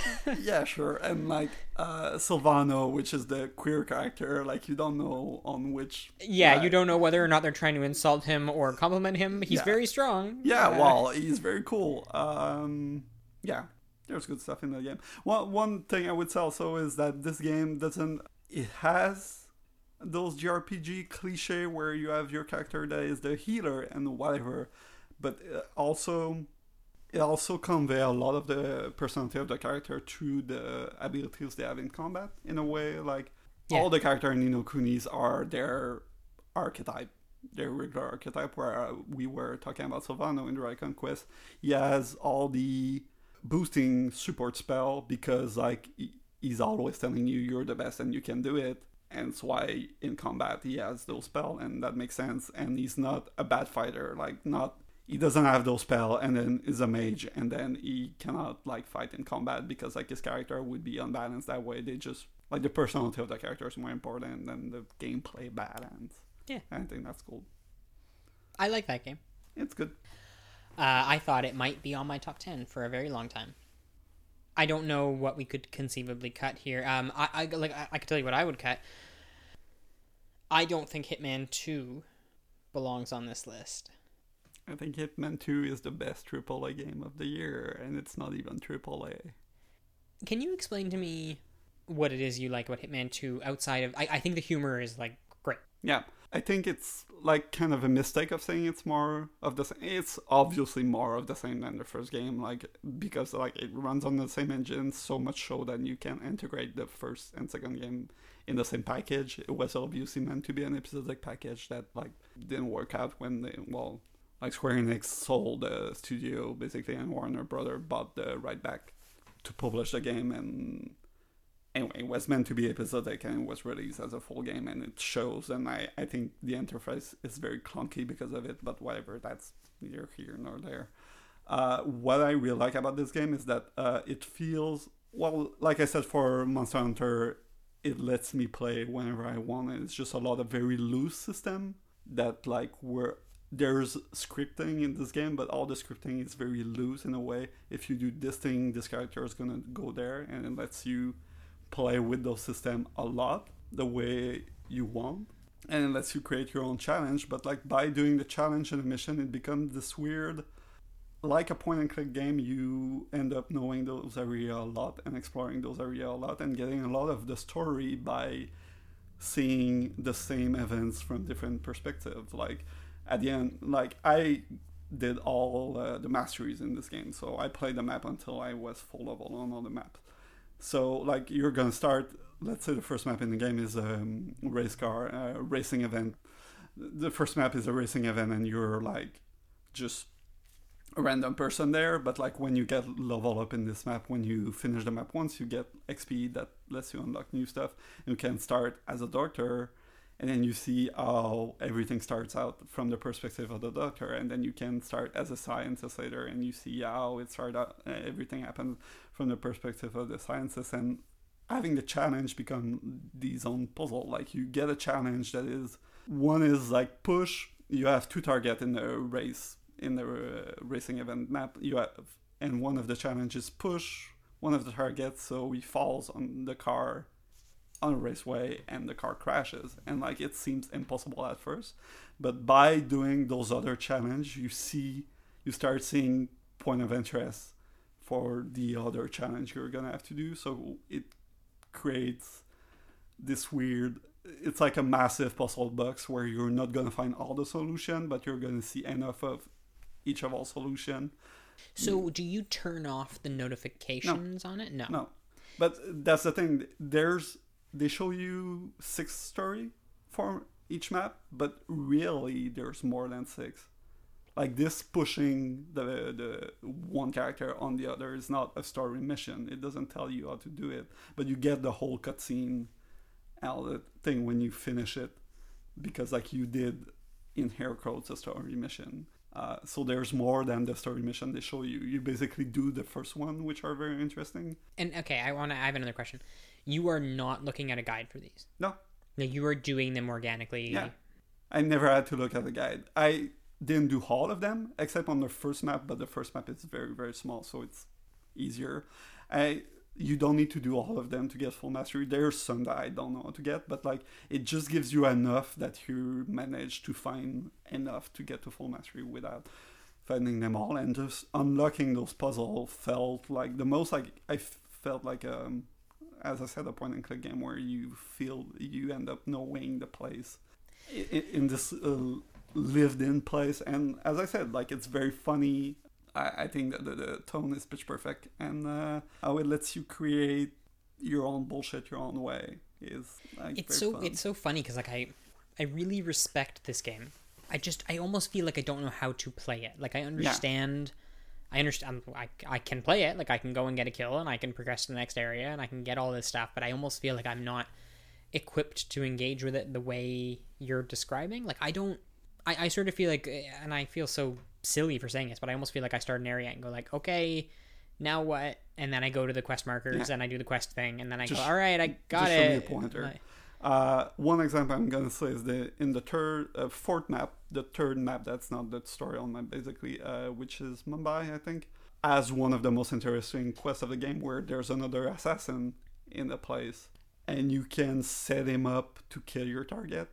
Like you're not touching your target at all. You're just like setting events up to kill the other target in the map, but uh, the story mission will just show you how you can kill one of your target, but in the challenge, so make the assassin kill that target and make the assassin meet. Basically, there's three target. One of the target paid the assassin to kill the other two. So you can use the assassin to kill the other two target, and then the assassin's gonna make the third target, and it's create the opening for you to kill the third target. And that's not a story mission. The story mission is only the first target, but like you do the first, and then it open you've seen a challenge that you can use them to do the other two target and like just by doing the first it gives you enough tool to get you a little bit further doing the other target. Where i can agree the game has some issues is that when i played it at first i didn't save scum at all. I, I kind of like the chaos when thing goes wrong and you have to manage to find a way to uh, finish your target even if everything went to shit and like uh, you're like compromised everywhere and you just need to start shooting people. And as i said to Raph i sent bombs in a crowd because my target was in a crowd and i was compromised and i felt very bad. And that was super weird like i don't know this game gets weird but it gets away with it because of the tone like we said together. That being said, when I was doing the challenge, uh, there might be a lot of save scumming involved, and that can yeah. get boring. Like it's stuff like um, like you need your target to be in very specific spot, so you always save a minute before they arrive, so you're sure you're gonna push them on on the right spot, and sometimes like they're a little loose, and I think it's better than way. Sometimes they're not, and they're very precise, and then it can get frustrating. It's my biggest problem with the game. And the thing I wanted to say, as I said at the beginning, a lot of people are saying it's just more of the same, but I think the map in this game are way better, like miles better than the first game maps, which is why I think it's a much better game than the first is, basically. If you do a feature list, like that game looks lesser than the first one because they don't have cutscene, they have one less map than the last game, and all that stuff. But at the end of the day, I think it's just a much better game to play because all the map are good to fucking great. I really am sitting here just trying to wrap my brain around.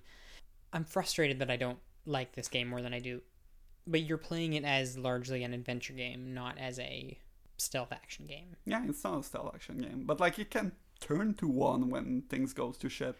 And then do you feel like you have the tools to escape those situations that are not mm. just like, oh, you uh, know. Yeah, sure. Like as soon as you, unless like all the costume are compromised in the map, but like you just go get another costume. as soon as you manage to get another costume, and they, like, we're gonna talk about Red Dead, but like Hitman goes with you whatever you do. Like it just, and it, it's one of the reasons why the AI end up being not realistic at all, and they feel like robots. Like it feels like a world lived in by robot because they all react in very predictable way that you can gamify like you know if you throw a coin there they're gonna react this way and like the hardest thing about the game is learning how the ai is gonna react to you i feel it's the hump you have to get over to enjoy the game and probably where you're at. That being said like i just find it so cool a game that never give me a fail state until i'm dead until i really fell. But like if i get seen by the target like instead the target's gonna run away and their guard are gonna like f- flank her or flank him and you're gonna have to find a new way to get to the place where the target ran and manage to find a new solution and i think that's cool that like you have to deal with that fucking stuff uh, all the time and always think on your feet and interact with this world in like unexpected ways It's a very compelling argument. I really like this game. I, I, I'm not kidding. It's my it's it's the the, the highest high budget game on my list. Uh, I mean, that's absurd. Okay, I think that we are probably keeping Hitman 2 on this list, although I'm not ready to move it down. For the moment, it might get cut. I, I, I mean, I'll be very candid, and I, I don't know, I don't know where you're at with it, but every single game on my top 10 is currently on this list. Uh, Like among are on the page we're looking at. okay, I think I cut at least one. You cut at least one. Yeah. Which one was that? Should I say? Yeah. Yeah, Donut County is my number ten. Okay. Didn't feel bad about that one. And like, I'm gonna say I have maybe like six number ten that I was changing around a lot, and uh, I don't know. It ended up being Donut County because I really like that game, and I feel I felt like it's light, but I needed breezy thing that didn't make me frustrated this year, and uh, a lot of the other game that were in the 11th spot made me frustrated in a way that Donut County didn't. So Hmm. I think okay. I think we love Paratopic both, and I think we can say it's gonna stay there. Okay. Phew. I thought you were gonna try and cut it. Paratopic is one of the best game of the year by a mile. Okay, good. I, I completely completely agree with you. I'm glad that you like it so much. I for a second I thought you were about to cut it. I thought you were I- about to say we love Paratopic. I didn't expect to like Paratopic as much as I did. Uh, Paratopic is fabulous. Yeah. Uh, it's it's absolutely one of the ten best games of the year. Like it's no contest. Of the there's probably a year. lot of people screaming at us. Uh, Well, there's. right pr- I think most because- people listen are like, "What the fuck is Paratopic?" it's probably the answer. Paratopic is excellent, excellent. Yeah. Oh, I'm so happy. I feel so good about this. I really like the five games we have down there right now. Yeah. I feel very bad about giving you Red Dead Redemption from the get go, but like it, I, I cannot fight against it. Okay. You have 8,000 hours on Slay the Spire. I do. And therefore, therefore it must be pretty good. It's pretty good. I think. Okay, one thing Slay the Spire and To the Breach does uh, do both. Those games do one very smart thing that I think is kind of new for the roguelike genre, maybe not new, but like a very smartly designed choice is that uh, the NPCs are not playing the same game as you, and they play a game that you can predict, and then you can play reactively to them. So in Slay the Spire, it always tells you what the enemy is gonna do in its turn. In Into the Breach is that the enemy, your character move then attack, the enemies attack then move so you know where they're gonna attack at the beginning of their turn, so you can uh, play reactively to their turn. So it changes those build game in kind of a puzzle on how to optimize your turn against what the enemy is doing. And I think that's super smart.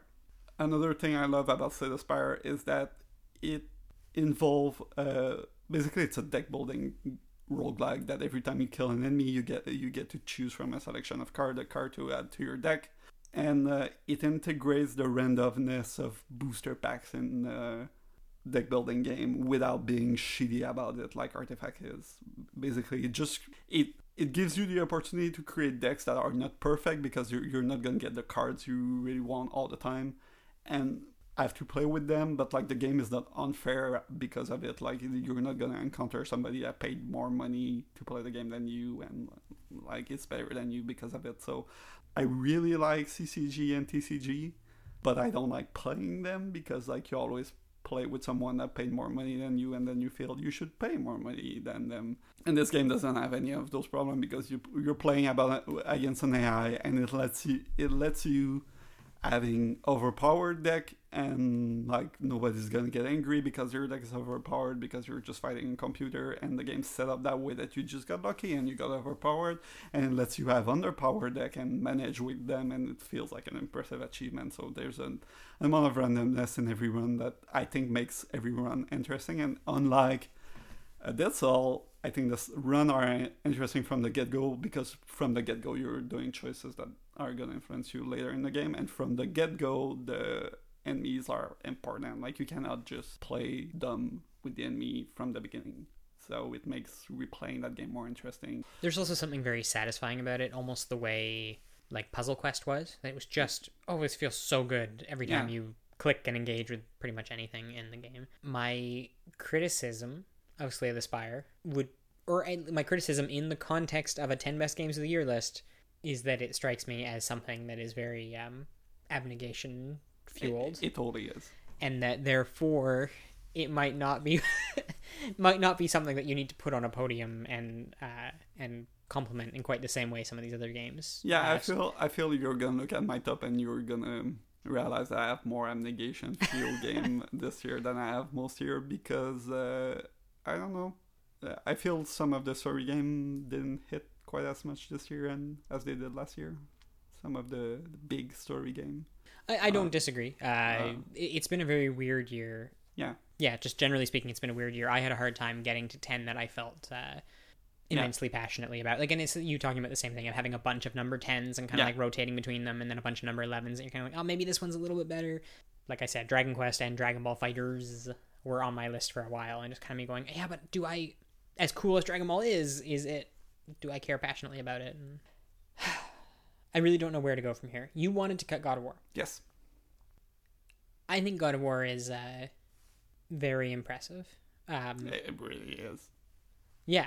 It really is. Uh, and I, I really like the directing in God of War and not not the gimmick per se, like not necessarily the way that it has the single camera yeah. shot or something. It's really for me in like a lot of the smaller moments, the um or even you know what? No the bigger moments. Like, no, the, like the, the combat itself is incredibly well produced and tied together. Yeah. It's everything coming together under a single banner is what God of War does really well. When you were talking about how you were interested in camera this year, uh, I think it's the game where it works for me. Like there's another game you're arguing about in this uh, category. I think uh, it's a game where I found the camera work interesting. I don't think the gimmick works partly because there's menus and like it's kind of yeah. dumb but like if you're supposed to have one take where why fucking cut it with menus and the menus in this game are way too uh menus are the worst part of this game are the worst part sure. of this game but i feel they should have been in camera like uh, uh, dead space does yeah like i, I agree, I agree. Uh, that being said they would have been even worse that way so maybe it's yeah. why they didn't do it that way but they should have removed most of the loot in that game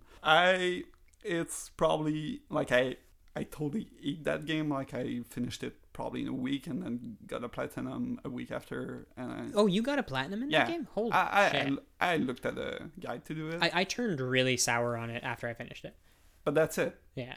I turned really sour on it after I got my platinum, though. Like it's my problem. for me, it was navigating the world. It was trying to go back and do anything, and I realized how. So I, I, what I really like about God of War is a lot of the stuff I really liked about Uncharted Lost Legacy. I like that it sort of splits the difference between giving you a, giving people who want it a very content rich open world type game, and then also is like a decidedly linear game. And so for me as a player, I just wanted to engage with the linear aspects of the game. Right. So then going back and trying to do some of that platinum type stuff, I was just like, no, no, no, absolutely not. I hate the way this character moves in the open world. Right. I agree. I shouldn't have done the platinum. I don't know why I did it. Basically, because there were no other game I wanted to play at the time, and I, it was kind of this feeling that I need to play more God of War because I really liked it. But um, it's also a thing that uh, I really like the story in the moment, but I don't think thinking back on it, it's a such a great story. It has um there are a lot and again talking about like the direction in this game or like the choices that are made the choices. Like whoever's at the top the creative director will say like i really love for example that it's it's building up to kratos revealing to Art, uh, atreus that he is a god. And i like that it is done in the most casual sort of like they just they climb down a cliff and kratos is like that's it. I gotta rip off this band-aid. You're a god. And that's it. Like it's such a insignificant moment in the story. It's not an epic moment. It's just this is when the character this father decided that he was willing to have this chat and it was uh it felt very human in that way that's the stuff that works in the story it's the camera pulling over and kratos talking to the talking to his you know ghost the ghosts of his past Right. as he's you know traveling back with the blades and all that it's, those are the Yeah, things that, that work. moment's super strong. I just don't think has all it's super memorable. I I kind of soared on it because like it's it's the perfect AAA prestige game, and it's winning all the awards because like. And it's it's been Sony shtick for a while uh, with Spider-Man 2 and with the Uncharted game. They they nail what a prestige game that the critic and the audience will like both. And I feel it's kind of hollow at the end of the day. Like it's not uh, yeah i was also frustrated that it was winning all these awards but for me it's sort of this like it, it rubs me the wrong way because we'll get a god of war 2 and a god of war 3 like by the time they're done with this god of war game we'll all hate this god of war game Yeah, but today it feels really good it feels really good. Like it's maybe the second best AAA game of the year. oh Uh, goodness no but I don't know. I just like me. It's crazy, but because if that game came out in November, maybe I would be arguing for keeping it. But like it, it just as the year went on, I, I just kind of forgot about it. For a game that is supposed to be mature, I don't think it really is either. Like it, it's a blockbuster yeah, it's it's mature as a blockbuster is, but like the whole God of War, I could take them not seriously because they were fucking stupid. And I don't know, like the, the sexism stuff is obviously bad, and the racist stuff is not excusable in the whole game because they're just stupid. But like all the violence never bothered me because like it was fucking stupid violence, whereas the um, the problematic element in this game bothered me a little more because like the game is more serious. yeah I, I agree on that front Uh, Yeah. absolutely the end of this game is an issue yeah i can uh, i can see letting god of war go Okay. for our list. It, it's it's not um, it's not high for me. Okay. Uh, I I like God of War quite a bit. All the same, I, I really love the combat actually, and I love the combat that it pl- like everyone thought this was oh they're doing God of War Dark Souls and that it plays. It's it uses those literal buttons, Yeah. but the, I love the brutality of the combat in this game and the way that it literally feels like a movie, unlike so many other games, because you cannot or you're not meant to play it perfectly. Like you're meant to take punches, you're meant to take hits. It's Right. it feels cinematic. Like it doesn't feel like you could. It doesn't feel like you are made to perfect Yeah. a given fight. It, And, and it's where I think the menus become a problem in that game because I feel like this game could have been. I feel it has too many moves at the end of the day. Like Yeah. the, the some of the old moves. I, I probably the best player of that game are probably using all the arsenal. I don't know, but I feel like I just use the same move all over, and they felt satisfying the whole game through. Like I didn't need to upgrade. The, and, and yeah, and the axe, like even once I got the blades, I was like, oh no, I just kind of want to use the axe. The axe is so much fun. Like, Yeah. and it's a long game, 20 hours, and still feeling good about that one weapon is, Yeah, it's saying something. They, they made a really strong game. Yeah. Okay. we have a five game for sure, and we have Seven games on this list. okay. This is doable, right? This is doable. We need to cut two.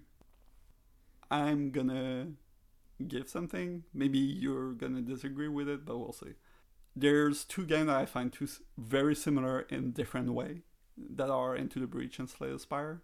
I personally prefer Slay the Spire, but I think those games are equals. So I'd be okay cutting Into the Breach and that. So I haven't played enough of either of them realistically. I have. If you were to tell me, you know, pick one of these two, I pick Into the Breach. Like I, Into the Breach is, I, I have so much respect for. Yeah, So much respect for Into the Breach. It's just not really like it's not my game. Yeah. But every time I think about it, I, I get a smile on my face. I think it's a, it's, it's so well designed. Um, uh, in theory, I think it might even be a better game than Slay the Spire. So, like, our top 10 is not going to be objective. I just uh, connected more with the, the CCG element of Slay the Spire.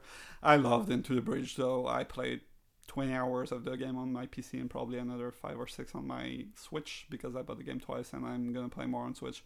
Uh, one thing I think it does incredibly is this with this very like pixel art, very it doesn't look bad, but like very simple aesthetic. It evokes a lot of those mech movies where it has it has all the, the, the, set pieces of those mech Yeah. movies, but like in very eight bit uh, in an eight bit style. Uh, one one example is that uh, you can create when you fight in the desert, uh, you can create like smoke screen with like uh, if you fire a cannon in a, a dune or something, it's gonna create a smoke screen that's gonna block the enemy attacks or stuff like that. So you like, but that's a very visual element of like mech movies that they translated in a gameplay element and just like it's not about killing the other enemies it's about canceling their attack and making them move in ways that their attack are not going to do damage so there's a lot of uh, punching an enemy and then they move back one space and all that stuff and it feels very cinematic while still being an 8-bit looking thing and i think that's very strong Into the Breach is really cool. yeah it's a very strong game but i would be okay cutting it I would also, I only because it's not like it's not on my list. I, you know, I, I wish it were on my list. I want to be just like just like Hitman. I want to be someone who plays Into the Breach. Yeah. I also probably had more minute to minute fun playing Slay, Slay the Spire than Into the Breach. Slay the Spire is really, it's hard not to enjoy that game. yeah there's a lot of endorphin going there Yeah, there's there's definitely a lot of endorphins. There's a lot of numbers getting bigger. Okay. So we real we only need to cut one. Is it? Yeah. Um. It's probably Forgotten Anne, right? Yeah, from those I would cut Forgotten Anne I I really like that game in Spot. I it's one of my eleven game that uh, made me frustrated. I think there's uh, maybe a fourth of that game that's kind of bad, but like the rest of it. I, I mean, my the big problem with Forgotten Anne is that it doesn't. Nothing about its um game gameplay Yeah. informs the fiction or the world at all. Yeah. Like the the the game would work just as well with just being branching dialogue and walking. Like it would work better as probably better as a walking sim. I would have preferred it that way. Yeah, so would I. That being said, it's very good. Yeah, it's very good. It's very pretty. It has a like we were talking about Gris earlier. I think that game is as pretty, but like way more meaningful than Gris is. I think the story is super strong in a very um like it's obviously inspired by Studio Ghibli, but like it doesn't it doesn't live in the shadow of Studio Ghibli. It has its own story that works and is very touching and and like I was talking about role playing games at the start, like I actually really like narratively where this game goes and putting you in charge of like you're basically middle management in a slum and then you're making these it's it's the aesthetic of a children's movie. But you're making art but you're making like yeah like really visceral and gr- like grueling choices about the people in the world like i i often like i often laughed and then often like got really stressed about the Yeah. decisions that you're making in that game it's it's really great actually like it's too bad that it's not all the way there Yeah, but I recommend it to basically anyone that plays games. Still, like as a, as a storytelling thing, it's very Yeah. strong. and then it has the um it like all those decisions that you're making where you're making these grueling choices that they then culminate in that chrono trigger homage Yeah. court scene That's super strong. I, I felt the game uh, was a little too long after that. That should have been like not the ending, but like the turning point that leads you to the ending. And there's a three hour more after that. yeah and although i do love that people like continue to sort of even after you you've gotten out of that courtroom Yeah, they continue to call you on your. they continue to call you out on your bullshit and and there's a line where you say literally i was following orders Yeah, and it's it's heart-wrenching and tough uh, it also has a great soundtrack and but like we Forgotten Anne's very good i'm gonna cut it That's it. That's it. We have 10 games. Our 10 games of the year, in no order Celeste, Far: Lone Sails, Hitman 2, Slay the Spire, Vampyr, Florence, Return of the Obra Dinn, Everything's Going to Be Okay, Red Dead Redemption 2, and Paratopic. We, uh, whatever, this, this, hap- this has happened before, but we both thought that maybe our lists would be very contradictory. This is largely my list. Yeah, it's hard to shoot mine too. Look, we did it. Look at us. All this, we've been throwing shade at each other Yeah. for two weeks I mean, we're basically been throwing shade for since the day Red Dead Redemption yeah out. uh, that I knew I wasn't going to fight against for it to be a top ten because like I knew it wasn't going to happen. I cut two of my games. I also cut two of my games. Perfect. Uh, All equal. We should have done math to do this. Like just like user list and do a math thing. this is these are very good games. Um, if you take off Hitman Two and Slay the Spire, they're the best games of the year. I'm gonna be even nicer if you take out Red Dead Redemption 2, all the nine best game of the year. Well, no, because the whole thing falls apart if you take out Red Dead Redemption 2, because Red Dead Redemption 2 is a critical underpinning of the best games of 2018. Oh my fucking god!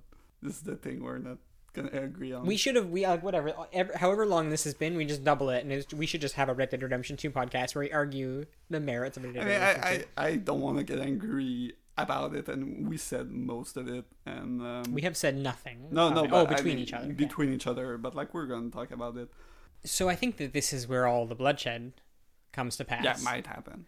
I am though truly relieved at how how amicable Yeah, it has been sure. so far. Last year we were saying we were gonna be at each other's throat, and it never really happened. So I forgot about Hollow Knight though. I forgot that Hollow Knight was a game that we disagreed on so profoundly because I completely forgot Hollow Knight existed. yeah, um, Hollow Knight's fine. okay, but we don't have to talk about that. Uh, what we do need to talk about is one of the best games of the year, Red Dead Redemption 2.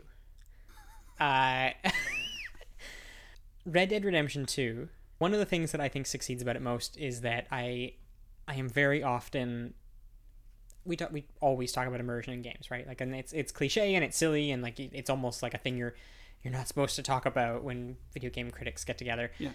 But when you are talking about immersion, I think that almost all of the conversations we have about it revolve around fantasy settings and the way that we become engrossed in in fantastical worlds and things that could never exist. And this is the first and perhaps only time I can think of where a game is deeply entrenched in realism, and I find it completely transportive uh, and immersive. I don't have much to say about that. Like I, I don't understand why you find it more you find it more immersive than the first one, except that it has better graphics.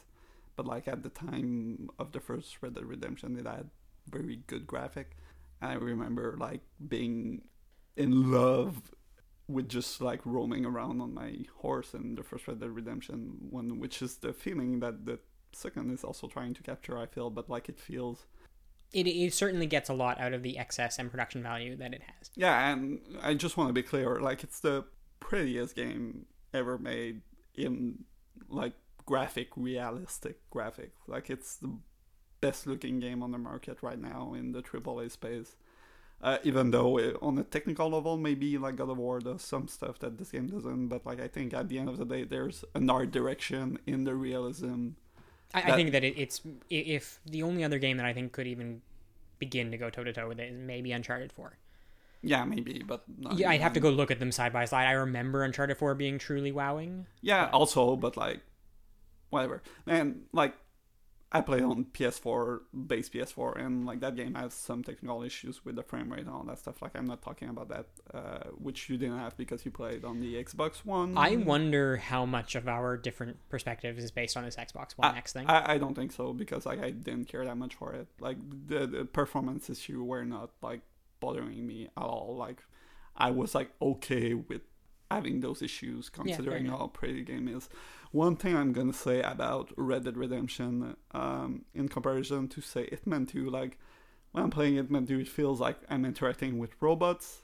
They don't act like real people and it's kind of the fun of it anyway because like it lets you interact with them in a very uh, in a way that you can control them i feel like red dead redemption on the other hand feels very realistic and they feel like human but they feel like human on a script a lot and i mean even in the open world it feels like those whole tiny house that you can visit and like people will like old museum where people will act this thing. And if you do something that's like off the script they go a little like whoa.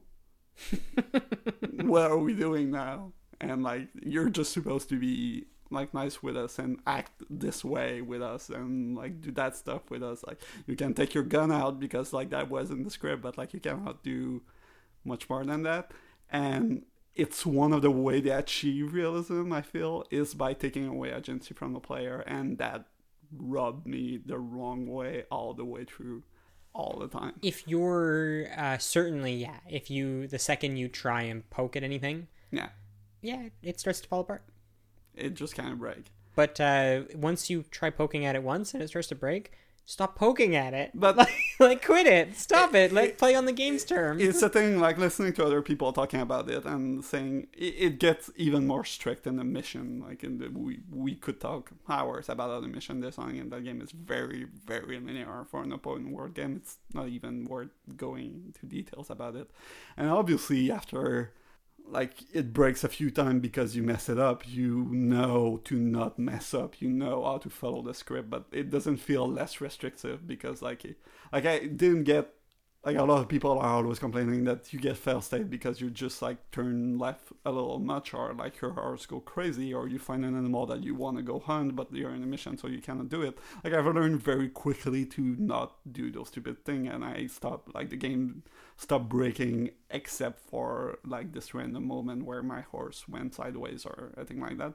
But it still felt oppressive in the gameplay that like i couldn't do what I wanted. That when they gave me a sniper and said, go shoot people from that vantage point, I couldn't choose my vantage point. I had to go to that exact spot that they asked me, or the script would break. And it made all the gameplay in this game just uninteresting to me. Like, even like we talk a lot, a lot, of people are saying this game is boring because it lets you do a lot of menial tasks, and I like that stuff in idea. I like the idea of being the cowboy that just like I said to you that I like the epilogue more of the rest of the game because the first half of the, of the epilogue is just like you shoveling horse shit, Yeah. for a while, and I like that stuff uh, because it's nice to have this little moment in this very big world. You feel you're having this very personal routine moment. That's kind of boring in concept, but it's fun to experience It's a role play. to roleplay. Uh, that being said, even those moments like are so restrictive. Like it's not. I kind of wish I could like have my ranch and do whatever I want on my ranch and not being told, go pick those three pack of shit or shit. It's funny. I, I definitely have a note written down somewhere that this game, unlike a Quantic Dream game or a Telltale game, like the super scripted movie games, those feel like you're watching a movie play out, and then those are fun games that you're sort of like shifting, nudging left or right. This is a game that you are quite literally an actor Yeah, that's it. inside of an already 100% scripted movie show. Yeah, that's it. so I see that and I go like, that's a good thing. They did a good job. They did something totally unique, and you're you don't feel that way. No, it, it made the game like even that stuff like the routine I liked when it was on my own terms. I I'm one of those person that thought like the heating stuff and uh, like having to go to sleep in that game and like cleaning your weapon are all good thing and the skinning being longer even longer than the first game are good things. It's the stuff i like because it was stuff i was doing on my own terms in the open world. But when the game wanted to wanted me to experience the routine but was forcing me to pick that pack that bag of hay and put it there in very scripted fashion where you have like the, on the map you have this very small block where you can put the stuff or it's just not gonna register. I just felt like it felt like a grind to me and i didn't feel like they earned it. To me the only thing in the game that you could construe as a grind is the the missions themselves. Like quite literally not the missions in their narrative sense or the getting to or the going to but like quite literally the shooting mission sections. Like and i and i say that they're a grind um not because i didn't enjoy them because i, I kind of like the shooting gallery stuff but i say that they're a grind in that they're like that's the insignificant part of the game. Right. the the picking up and putting things down in the right spot i feel like is just sort of a it's them compensating for the fact that you can't read arthur's mind. So like arthur would know that they go right here in this spot right next to the shed. Yeah sure. So you have to you have to go and put them exactly where they go. But like i told you and like it's getting at the point where i'm asking the game to be something it doesn't want to be. So like it's kind of neither here nor there as a criticism of the game because like i'm criticizing the game for a thing it doesn't want to be. But like at the beginning they act like there's gonna be this big um, camp mechanic where you're gonna have to take care of the camp all that shit. And i wish those routine tasks were in that that like uh, maybe helping with the hay or helping with the, the, the manure of the horses and all that shit would help the camp stats or something. no or no would- stats no. no. numbers no, but like they have just the right amount of numbers it was zero of them uh, they have a few. yeah they have like for the heating and all that shit. But like at the end of the day, all that stuff, all taking care of camp is just like putting money in a book, and like you don't even have to do it. It's not important, and that's okay that it's not important at the end of the day either. Like it's not. everything in Red Dead Redemption 2 is its own reward. You get no rewards. There's no rewards. No, there's no that- carrots. There's no cake. You that's just true, you like- just get And the way the game, the way the game is a game is like contrary to everything the game does. What do you mean?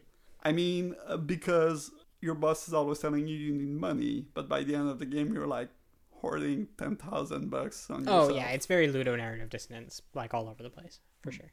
and I feel it's it's too easy to give this game a pass on this. It's too easy because it's so obvious to give it a pass on that. Yeah, I, I just think, oh yeah, it's video game, and that's how video game goes.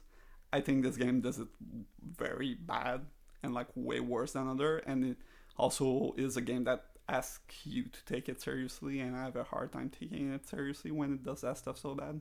I mean, it's a profoundly flawed game. Yeah, for sure. but I feel like, and we've talked about this too. Like even the things that people do criticize it for, like I feel like m- even the things that you are nitpicking now feel like something that I go like, yeah, okay, they got this wrong. But they're not nitpick. Is the thing like they're What that that like massive crack in a very no, because the things that work that are important to that game work so profoundly. But like I just told you that every moment on the game in the game where I was on a strict pact, I didn't like, and it was like fifty hour of that It's seventy hour game. uh yeah, sure. It's a museum. You're not supposed to go off the beaten path. Everything's roped off, and you're supposed to walk from here to there, and there. That's the only place you go. But that's. It, Why are you confused about? it feels a lot like a museum, or people are just acting for me. Yeah. And they're kind of scared when I arrive because like they need to be in their role and they're not sure if they're gonna keep their job. Um, there are things that this game takes as like small mechanics, which games have strived to have forever. Like the fact, like just the way you talk to any NPC, and like that you can just sort of like walk up to anyone and click and greet and interact with Yeah, any NPC. but that- area. That's nothing. That doesn't work. Like that's not a real system. Of course, it does. It works very well. You, walk through town and you greet everybody. Don't talk to them twice. Never try talking to them twice. If you try talking to them twice, you've gone past the red rope. You're not supposed to go there. you talk to every single person just once, and Arthur interacts with them. it's a thing also i get a lot of people saying to me um and especially you but i talk about that game with people I've worked to, uh, saying like I was expecting something that Rockstar never does. But if you look at their marketing material and all the preview they did, they were like, oh, you can interact with every person in the game and everybody has their memory and all that shit. And like that's not true. You can go in a town and kill somebody, and they're gonna be back Yeah. next time. Like that game is not, and that's why it can be realistic the way Skyrim is not because like Skyrim, you can put a bucket on somebody's head and they're gonna turn blind because they have a bucket on their head and they don't know how to remove it. Uh, like the, except the hunting in Red Dead, I don't feel I don't feel their system interacting with each other is just more scripting. It's That all game- scripting. Yeah. Yeah. that game has tons of scripting, which we've like the reason Rockstar can do that is because yeah, there's the overworking the people, but mostly because they have more money, like because they work on that game for eight years. I don't know for how much time it's been in development, but like that game is impressive by the amount of scripting, but there's nothing revolutionary itself in the game when you take that, that apart. It's nothing that we couldn't do eight years ago. It's just that there's more scripted stuff and there's so much scripted stuff that like it has a reaction for a lot of stuff you could do and it knows when to block you when it doesn't have a reaction for you for you. But I mean, this is the thing, right? Like you you have a, a budget for a game and you have things you can do in a game and you have things you can choose to spend time on and part of it is that they've chose to spend time on or they have had infinite time and infinite money to do so many different things but even of the things that they did choose to do they chose to do quiet stuff like everything that matters in this game is quiet because like they could have had more intricate levels they could have had more elaborate set pieces Yeah, and it's not that It it's like wouldn't have been a better game for it. no, but the things that they chose to do that are cool and different are just you're gonna eat some beans, enjoy it, and like that stuff. I I so thoroughly front to back love.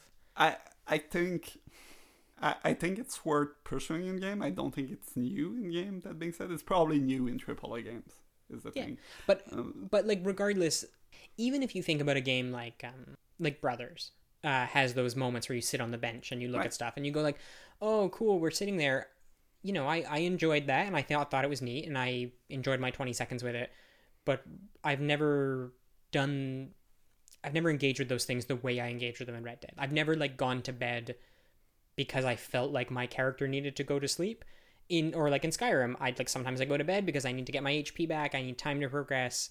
In Red Dead, it was very much like my Arthur Morgan, he's got to be tired. He did so much. He's got to go to bed, he's got to wake up, he's got to have his coffee, he's got to shave, he puts his pomade in his hair. Like all those things that so many games try and make you do, this game made me do just by virtue of like that was the stuff that mattered to me in this game. But I don't understand why that game makes it matter to you more than a Skyrim or more than the first Red Dead is the thing. Obviously, the first Red Dead didn't have that many interaction. Like they didn't have the pomade. They just had you can go to sleep and eat some shit. But even the heating was less of a big system. I, I just don't understand what about this game except that it's the best looking game out there.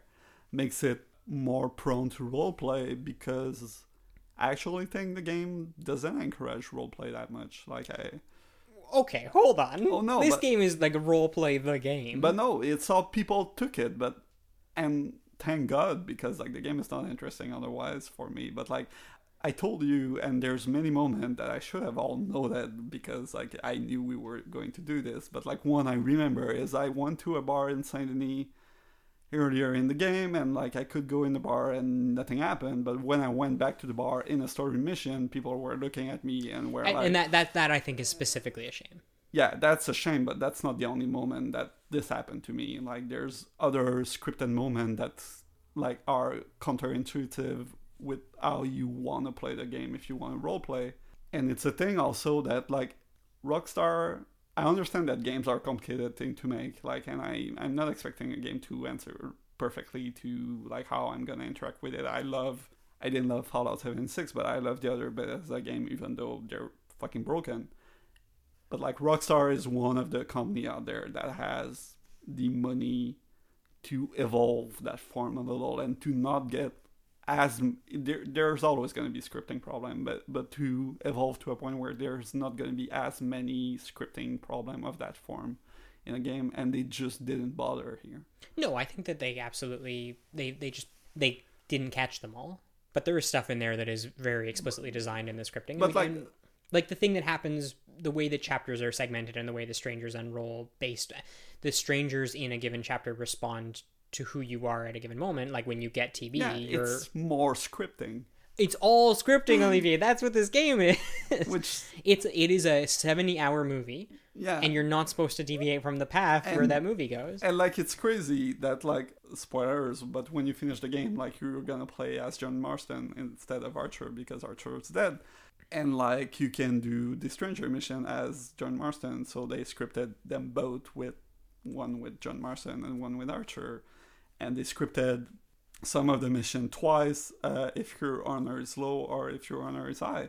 But it's just more scripting. Like the, the, the game's never gonna react. If the game didn't think, if they didn't anticipate how I was going to interact with it, it's just not to respond, which is where it breaks for me because like it's very easy for me to see that they just added more screenwriting and more programming time, which But I, is I love impressive in itself. But yeah that, that but that's the game they wanted to make was like it was very specific. but I think it's a boring game.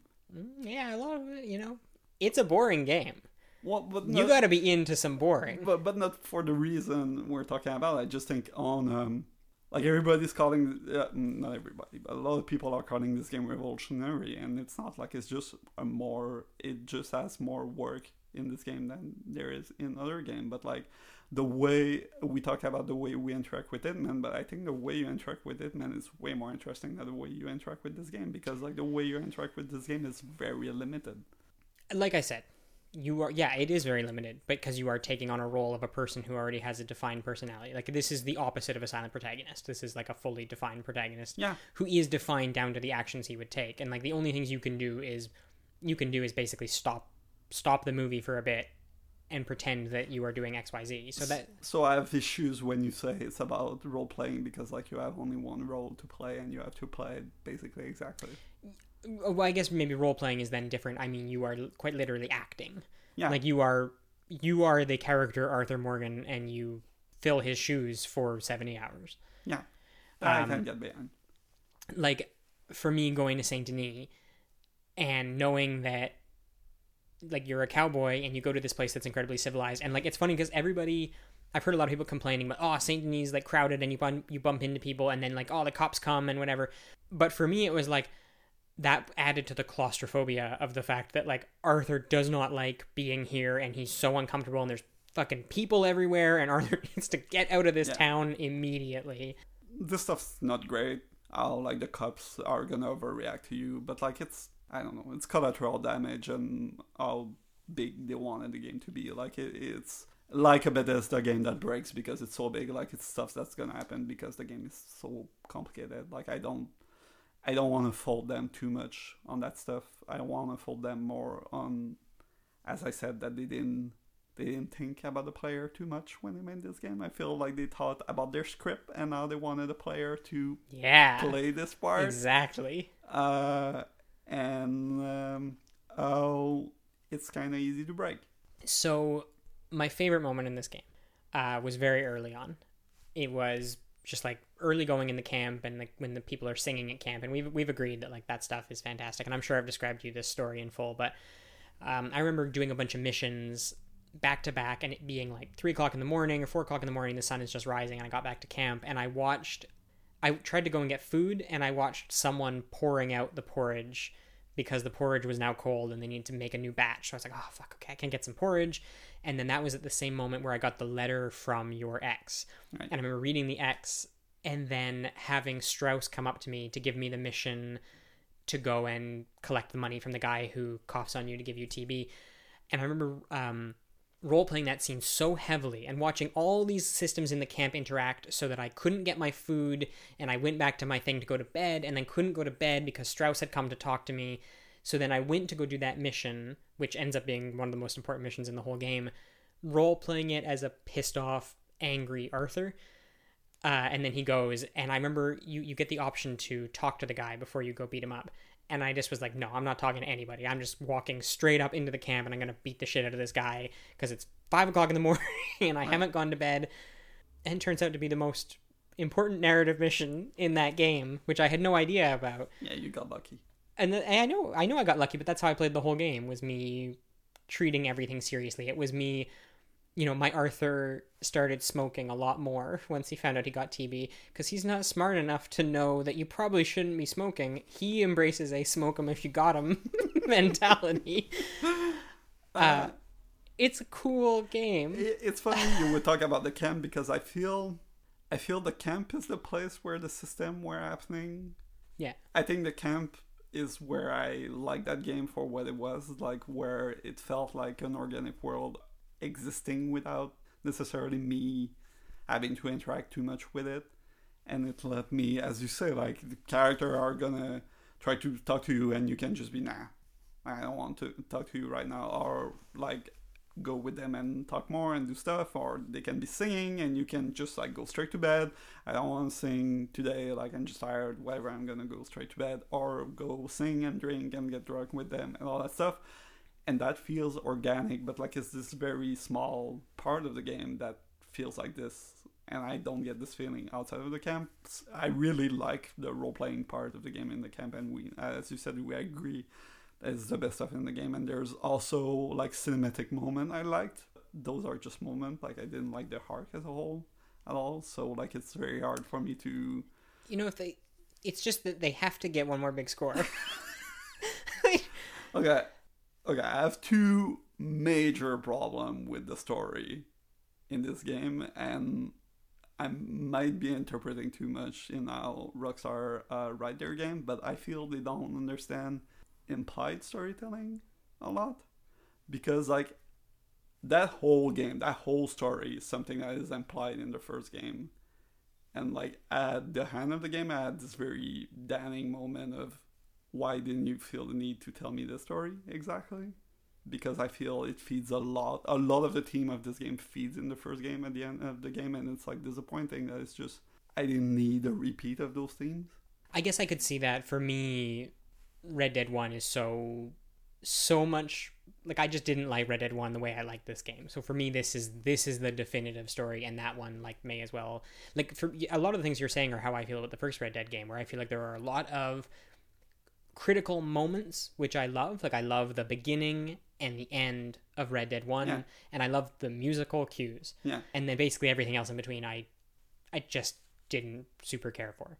Um, I, I probably wouldn't care as much nowadays, but I there's eight year difference between the two games, and I feel that's kind of important to note. but like even a lot of the things like so john john marston i remember thinking like you know his character was interesting in the way that it began and ended but i never cared about his the minutia of his character the way i definitely care about arthur Mor- or Ah. arthur I think for all the the problem I have with the story, I think Arthur Morgan is a very good character. The character itself is very strong. I just don't like the arc of the character, which is like i two different problems. i love that that game gives you basically no dialogue trees until you find out that you are dying and then it's just dialogue trees over and over again because you're just everything is every small choice feels like life and death so it's like okay if you have one more week left and you're given a choice it suddenly feels like a monumental decision like he no longer knows what's right and wrong It's- yeah, it didn't sway me that much. The other thing I was going to say about they don't know how to do implied storytelling is mm-hmm.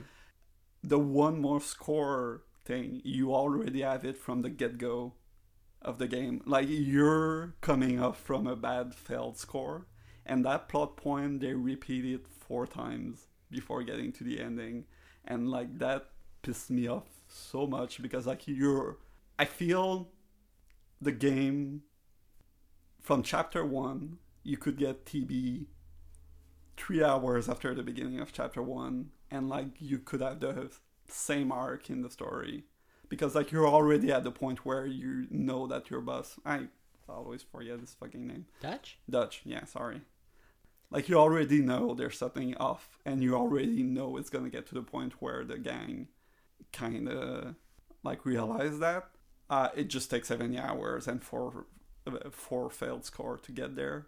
But like I, I feel you already got the failed score at the beginning of the game, and that should all already be a critical story moment, and you don't need to show it. It's cool that like it's in the past as the game started, but no, the game needs to show you four new failed score to get there. And I, I understand that you need to make a game and like you won't make a four four hour game out of like Red Dead Redemption 2. But like I mean in a story fashion, I felt like oh in the first game Mexico is like a whole lot of nothing. I felt like this whole game, except some of the character arc, the whole story of the gang itself felt just like a bunch of repeat of what had already happened before the game started. And that was pretty damning for I, the story um, of the game to me. there was a moment where I felt similarly, like around chapter three, where I was like, all right, is this going to happen again? And then once you're into chapter, the end of chapter four, five, and six, like I really, every time Dutch said one more score in the back half of that game, it brought a huge smile to my face because I was just, I was kind of laughing. Like part of me is laughing at how ridiculous it is, but then the other part of me is was so invested Yeah, suddenly in watching Arthur. Like how how is Arthur who's so who really is so passive when is he gonna snap? Like it was waiting for me to see like, okay, when is Arthur gonna say, I can't do one more score, Dutch. You're you've completely lost your mind. Yeah, no. At that point, I was so checked out that I felt like every time he would say it, it felt like torture because I was like, really? I, I felt the same way about, and this is probably because of you that every time he says, "I'm not a good man," like I laughed so much, but I was still excited about the character. I, as I said, I like the character of our Arthur a lot, and I think it's this very weird point where I think technically it's well written. Like the technical writing is very good, and that they know how to write personality of character.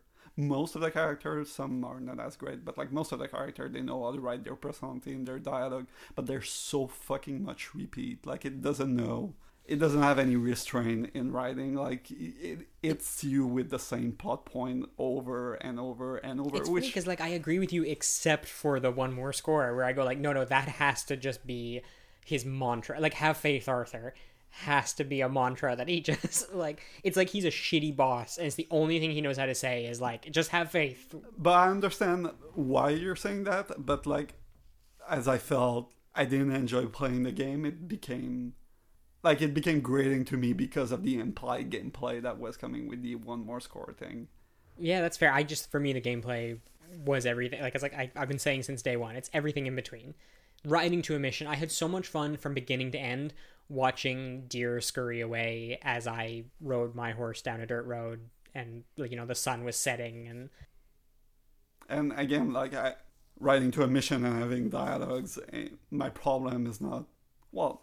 It gets tiring always having to write to a mission and having to hear the dialogue. But my main issue with it is how much repeat you have in this. Like every mission you're gonna have with John, they're gonna repeat the same two beats, and like eh, there's no real nuance to it. Like I, well, it's nuanced by attrition. Like the character become nuanced because they have so much time. I mean, a little like it, yeah, I, I agree with that sentiment. Nuanced by attrition. yeah, because I do think it's there. It's, yeah, like they act, they act like they're doing movies, but really they're doing TV shows. Like they get to profound character because they're seventy hours, maybe. and they talk all the fucking time. Like they never fucking shut up, except But this is the thing. If you, we played this game. I played it in longer. You know, I played it in two months. You played it in a month and a half, maybe. yeah, if you play this game over six months, which is clearly how it's supposed to be played, as like an anthology of cowboy stories, there is enough in there. Like as you said, like they're indiv- in insular moments. Individually, every mission is well written. It's just they're they're badly written sometimes. Like sometimes you can see the problems in the writing when you play two hours of this game. No, I, I feel you would see the problem the same way if you were watching.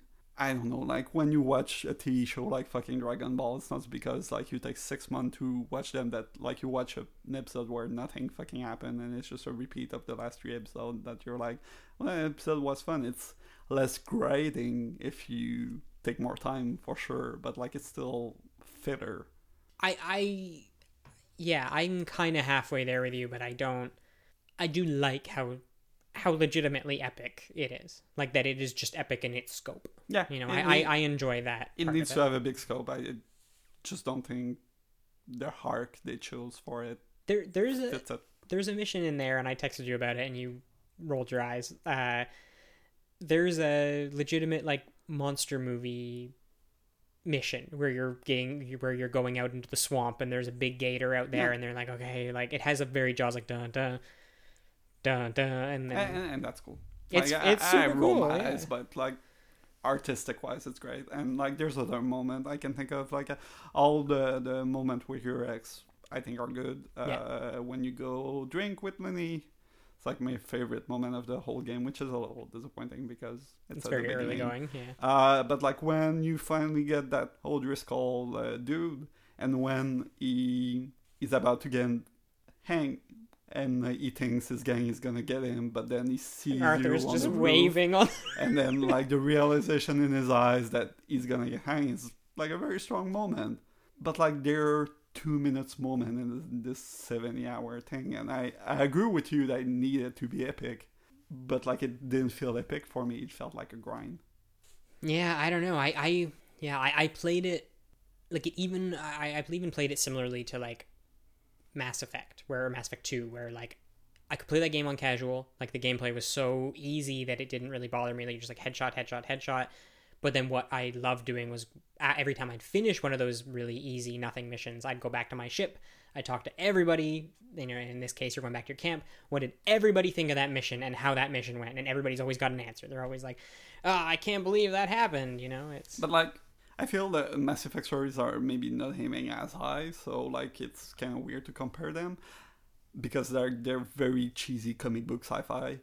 I feel the character evolve more in those games. Like I feel most of the character in Red Dead I have two, I have one plot point, I have one turn.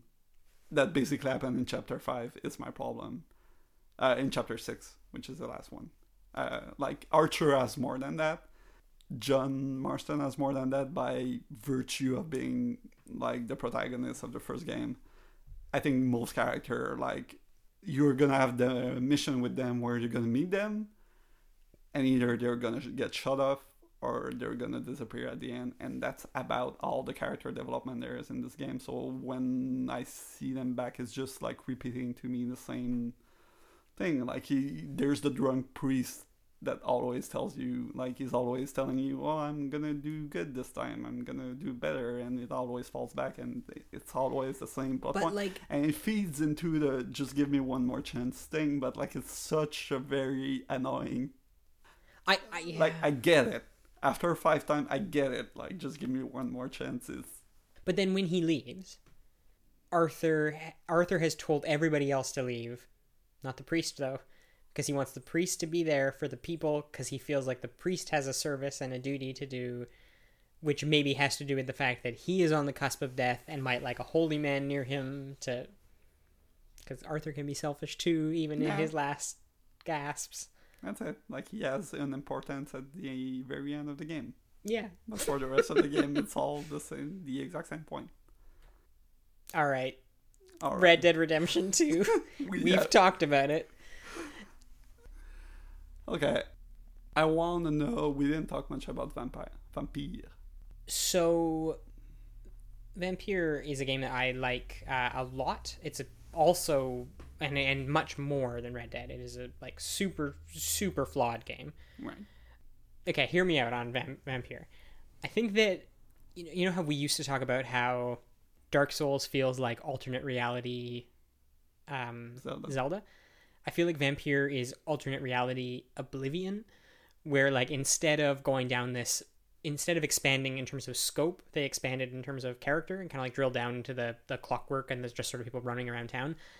And I just feel like it's even in the character options, it's like they have too much lore, but it's cool that it is there. And even when you don't want to engage with it, it feels it's like very impressive talking to per, uh, talking to someone and watching them have way more information to tell you than you need. I, I did all the side mission in that game not because they're fun, because they're not like the gameplay. The gameplay is not fun. I, Yeah, I the- wish we had played it after they put in that the story, the- mode. The, the story mode, but I did all the side mission in this game, and just finding more lore about the character and learning. Like I told you, there's a, also an asshole priest in this game that's like very much an asshole, and uh, you learn that uh, he burns prostitute while they sleep uh, by doing a side mission, and that was like the moment where I was because you can kill all of the NPCs uh, when you get strong vampire power. I don't know. like it's a gameplay thing that's kind of silly that fits in the story.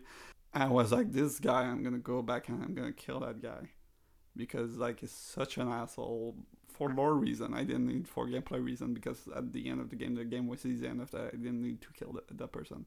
They try. I, I I feel the, the the way they try to merge the gameplay and the story together is interesting, but it doesn't work. It doesn't work. Yeah, as much as they wanted. It's still interesting in concept.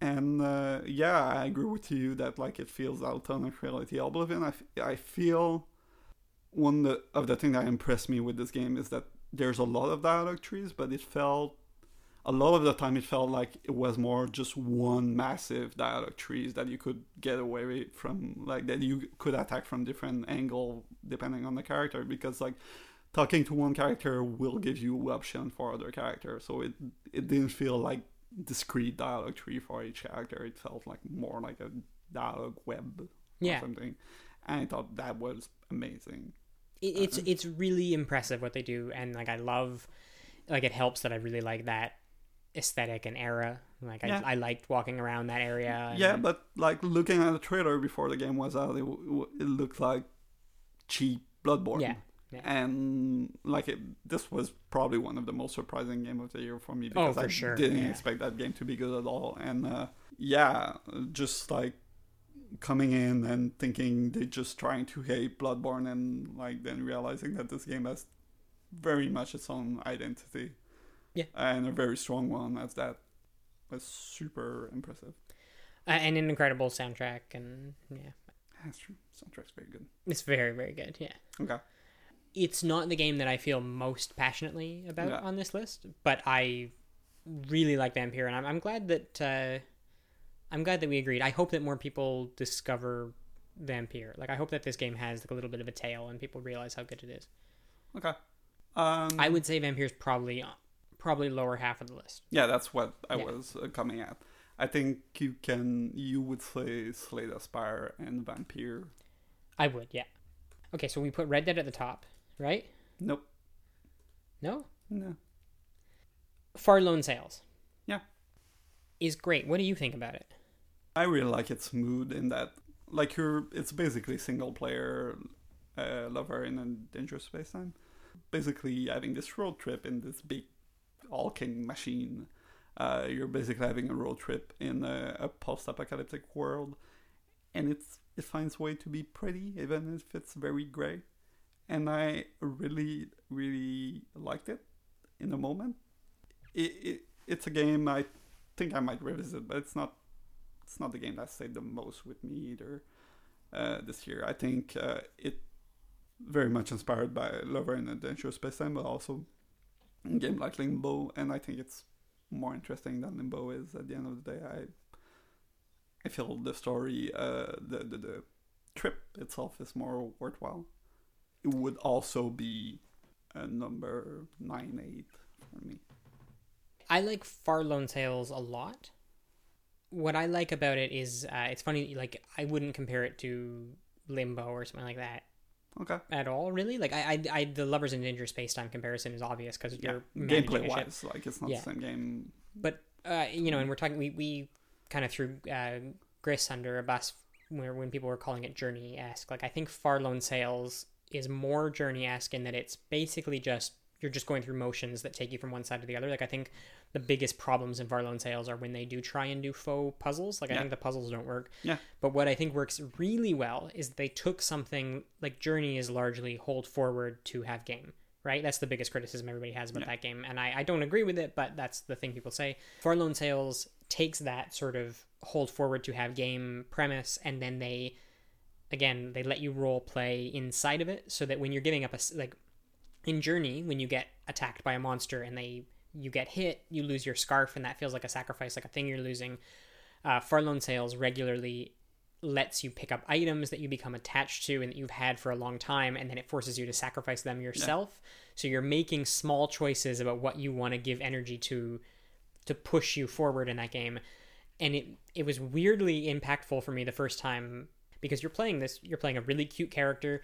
It's kind of reminded me a lot, a lot of Up. It reminded me a lot of WALL-E of having this like there's this one singular object and you are a cute character who is attached to other smaller objects inside the object and then you're it forces you to kill the things you love and i i thought it was really cool My machine was a mess of boxes by the end of the game because I was hoarding all the boxes I could, and like you have a limited number of space where you can strap object and they're not gonna move around with the physics, but like you can bring more object in your machine, but they're just gonna fumble around.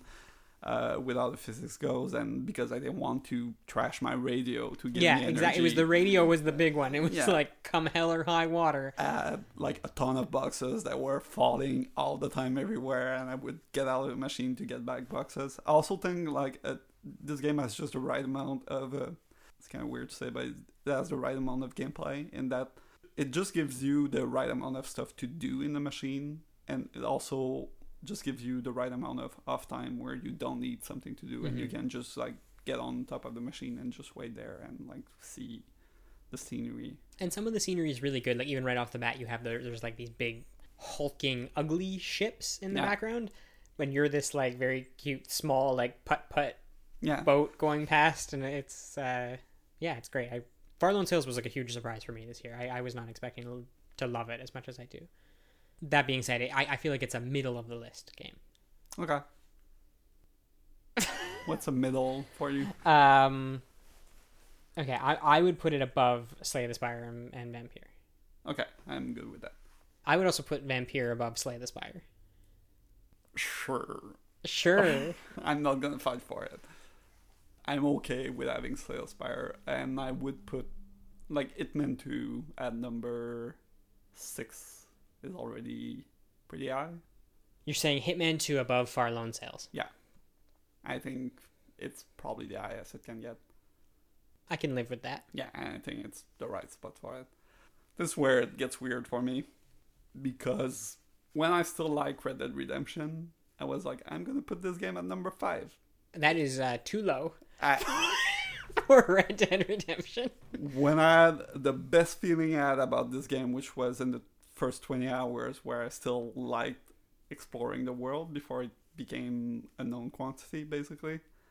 Red Dead Redemption was number five tops for Can, me. can I um pause for a second?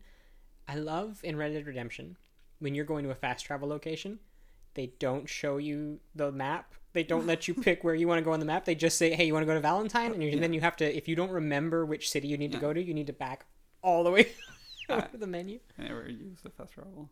Not, not even just like a stagecoach. No. Oh, okay.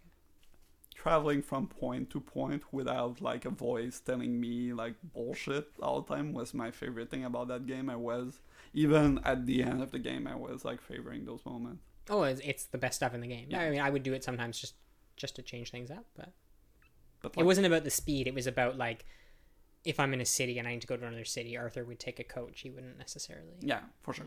But like, it also made me feel very disappointed traveling from place to place because I felt disappointed with how little there is to do in this world. It's funny. I I I could spend another easily 20 hours in that game. I'm not quite done the epilogue. I finished the first epilogue. Okay. Oh, I did a lot. okay. Yeah. It's a weird thing that like I, like you unlock the last part of the map in the epilogue basically Yeah. that you couldn't go before, and I did. I love so much that Arthur never goes back to Blackwater. Yeah, that's good. It's so cool. But like I never, um, I never explored that part because I was tired of the game. Yeah, I, I probably won't explore it too much either, but like But like exploring was my favorite thing in this game. Like getting to new places I didn't go before. But like again, if I didn't, you know, we're going. It's going to be January first soon. We're basically two weeks away Yeah. from like the new video games. If there wasn't, if time was not an issue, I would explore that Yeah. stuff. You know. But like, anyway, the place you are in chapter six, I had, I knew, I knew everything in it before I got to chapter six because like I passed like maybe five hours just in this area, going to the village, doing the side quest there, and like hunting for no good reason because I was just searching for a thing to do and going into the house and like there's a lot of stuff to find in the house, but I, for me, it was profoundly disappointing because it's just like anecdotes basically. Like you never find something very interesting in the way you could find in a Breath of the Wild. It just feels like, like I told you, there's a house where um, uh, a meteor fell in Mhm. the house and killed everybody, and like that's cool to find, but like it's it doesn't add much to the game. even even as a player that game there are like stages of life you have with that game. Like you know how we talk about like talk about it being 70 a 70 hour epic? And like in the early parts you do a lot more hunting. And then in the mid parts you do a lot more exploring for things like the meteor. And then in the last parts the story's more intense so you're doing less of any of that stuff. There's phases to red dead redemption. It's But I feel all beautiful. the hunting and the exploring part was me searching for what would make me like that game. And yeah, it still had a sense of mystery to me, hence why I still felt like it was kind of a good game. And when I finished exploring, like I didn't find everything in the world, obviously, but when I, I explored enough in the world and understood that I would never find something else that wasn't just hunt that You- thing. are you sure it wasn't because you have tb and now it's about the No, people around you I- not about the exploring the world Because that chapter, beginning of chapter four, I was checked out and just like mainline the mission. i'm just kidding but Yeah. I, I like we also agree that like the TB mission, the the mission where you get TB is probably one of the best scripted moment of the game because it does the cool thing that MGS5 did too. That is like you're not going to a marker on the map and then it happens, yeah and that's cool. But like, it's a two minutes moment. You know, I um I stopped eating once I got TB Oh really? because I was running out of time, so I had to go help all the people. So my Arthur got really gangly and scrawny at the end. I I've been scrawny all the whole game. I I was eating a lot just, and I would get like average weight from a little time, and then I would get underweight after. I never got more than that. Arthur's got to change, got to evolve. Okay, Anyway, Paratopic's fucking cool, right? yeah, Tell me about Paratopic. I didn't realize that you would like it as much as I liked it. Paratopic is a surrealist horror game. I'd say where you're someone that is tasked for no apparent reason to um, bring videotape across a border that is not clear with which kind. I mean, a country border or whatever, and it's supposedly illegal and dangerous and all that stuff. And all that stuff is kind of implied and said in surrealist manner. Eh, it's very hard to understand what the fuck is going on, except that maybe people feel addicted to those video type in a way. Paratopic does the thing. Like, so remember, you never played Virginia, right? Right. Everybody loved Virginia. Yeah. Paratopic does all the things Virginia does, but like perfectly. Yeah. All those weird cuts of like walking forward and then all of a sudden cutting to like a different character, a different perspective, and It's basically the same thing, but I was about to say Third Flight of Loving. Yeah, it or does- 30 it- Flight- yeah, 30 Flights of it- Loving is the it- other one It that does does those that. cuts. Like it's a first person exploration story game that does like jump cuts this way. But it's also like it looks like a PS1 game also gone wrong because like some of the plays are kind of glitchy and it's very it's not I have a hard time with scary game. I had a hard time with this, but like it was manageable. So It's the scariest game, but like it, it can be very startling and oppressive. it's un- un- uh, oppressive is the word. Yeah. Uh, it's like a it's a like it's a thriller with no action, right? Like Yeah. nothing really happens. You're just you just feel paranoid. Like Yeah. and I know like paratopic, but like it really succeeds at making you go like, there's something so wrong. Yeah, and it, it just gives you enough. Uh, like we talk about that moment, but like you're in a convenience store.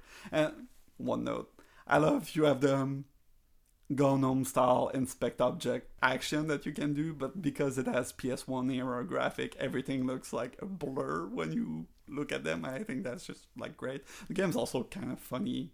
I think in it's self-aware. The the same way a Twin Peaks is like it's scary and funny at the same time in the same movement. Like it's not alternating between two tones. But like you're in a convenience store and you talk with the teller and he he's always talking like you're two person on a trip, but like you're you're supposed to be alone and it just feels weird but like when you check in the car there's this silhouette there and it's very scary but like it never becomes more than just seeing a silhouette that shouldn't be there in a car or seeing I mean, there's a jump scare one, but like I like how the, the, the jump scare, the first jump scare, set up in that you see something from the corner of your eyes, and as you turn to see what the fuck is going on, like it does the jump scare, but like it always feels like there's something behind you, or just that right outside of your vision. Yeah. That that is like an that's there to get you. Uh, I love the driving sections in that game, and I played this before Red Dead. Right, like th- Mhm. this Paratopic and Far: Lone Sails both have these long stretches of nothing, which I never expected Red Dead to, to have, which is why I love Red Dead so much. But uh, I love just driving in Paratopic, and you're listening to the radio, and it has these like basically Charlie Brown like Peanuts voices, like wah, wah, wah, like talking to the radio, and then I would only put music because Oh, you put the, the music? the, the the voices, voices are really disconcerting. Yeah. Really upsetting. Uh, but I even love in some of those sections you're driving, and then eventually you get far away from the city, and the radio like fades Yeah. out, and you can barely hear it, and then that's scary Yeah. because But see, that was a moment where I was basically role playing. It was, oh, my character would put music because he's stressed out that he's gonna cross the border and maybe get caught for no fucking reason because he doesn't know what's happening, uh, or she doesn't know, and like he's just gonna put music to calm himself down, like because like music is calming, not people talking about politics. Like, yeah. Ah, I'm- so happy that you liked it as much as I did because yeah, I, I really I, I it. think it's a very strong game. Uh, I think this and uh, everything's going to be okay. Like I got as a developer of a small game this year, I got more interested in what could happen. And uh, Haunted Island is also that kind of stuff. The, the Frog Detective game. I got very interested in what could be made on a very small scale, more than the other year. I, I've enjoyed, and Frog Detective is another one. Like, I have enjoyed the 45 minute games this year so much. Like these just succinct Yeah. experiences that are that are great. And then and then Red Dead is you know the polar opposite. But Yeah, Paratopic it doesn't overstay its welcome at all. I was so excited to play it a second time, and and that's it because it's so small. Like even if I I'm not great with horror game, I would see myself playing it again because like it's such a bite-sized thing that you can. Yeah. Just just do it. Yeah. Okay. we didn't talk much about Celeste. No, uh, we haven't. Uh, I love Celeste. Okay. there we have it. So I, I wrote this in my my little blurb for the gamer, but uh, Celeste and Florence both are games that use mechanic game mechanics to talk about um, very subtle human emotions, and we're very lucky to have them. They make the world a better place. I think Celeste, by the end, is not that subtle. No, No. but no, no, but like the running from your shadow and stuff like that. Yeah. Like it's it's it beats you over the head with it at the end, but it's the first time you do it, it works very well, and Yeah, it's it's a smart way to characterize that. And like we talk about oh Gris, talk about depression. I'm sorry to it's not even a bad game, but like it's just like very surprising comparing those two games together because like Celeste I mean Gris talk about other team for sure than Celeste does, but whatever. They both talk about teams that are complicated to convey in a platformer. And I think Celeste does it better. But it's also just a very strong It's just a, yeah, a platformer. very good game. Uh, yeah. Uh, yeah, and I even think that they get talks about these, you know, more emotional concepts and all that. But unlike uh, even unlike Ori, like I never got annoyed with Celeste. Like Celeste is very restrained. Like it talks about these things, but it's it's never sort of like it never feels like it's tugging at your heartstrings. It's sort of just like stating you things about this character, and then you go to appreciate them, and they go No. through the motions. and it has uh, some very video gamey moments that just play into that that I think are very great. Uh, the two I'm thinking of is uh, the mini game about the feather, hmm where it just put like you're playing a platformer and then it gives you a small mini game to play that about like thinking about a feather going down and up and trying to blow on it so it stay up in the air. And it's something to calm you down. It's just this little mini game that's totally does not have any impact on the whole game and that's great. And when uh, later when you accept your dark side and you get the one up like um, notification I, I like it's very video gamey reference that I think works at evoking uh, like complex emotion, and I think that's great. Yeah, Celeste is very strong. Yep. In the spirit of our category, though, I think that Celeste goes below both Florence and Obra Dinn. Yep.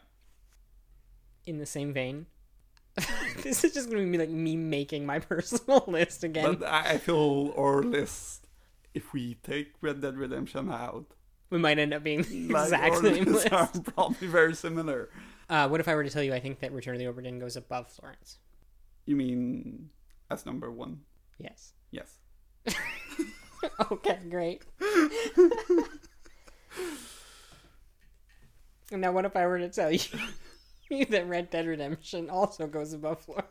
No. this is where in the Celeste everything is going to be okay thing. I think everything It's really just us talking around Red Dead. Yeah. I I'm curious though, like if everything is going to be okay, so I is it on your the gamer list? No, uh, and in fact, I took it. Yeah, it's it's not.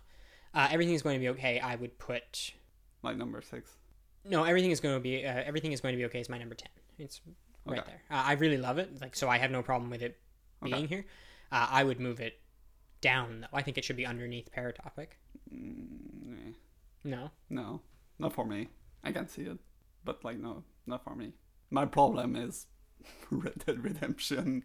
Like I told you, Red Dead Redemption made me feel like pretty hollow and empty inside. And like it, that game kind of disappointed me, and I kind of feel bad seeing that game higher than anything except maybe Slay the Spire because Slay the Spire was a game that made me feel empty inside, but that I like. You know, like I just could think about the podcast I was listening to instead of like thinking.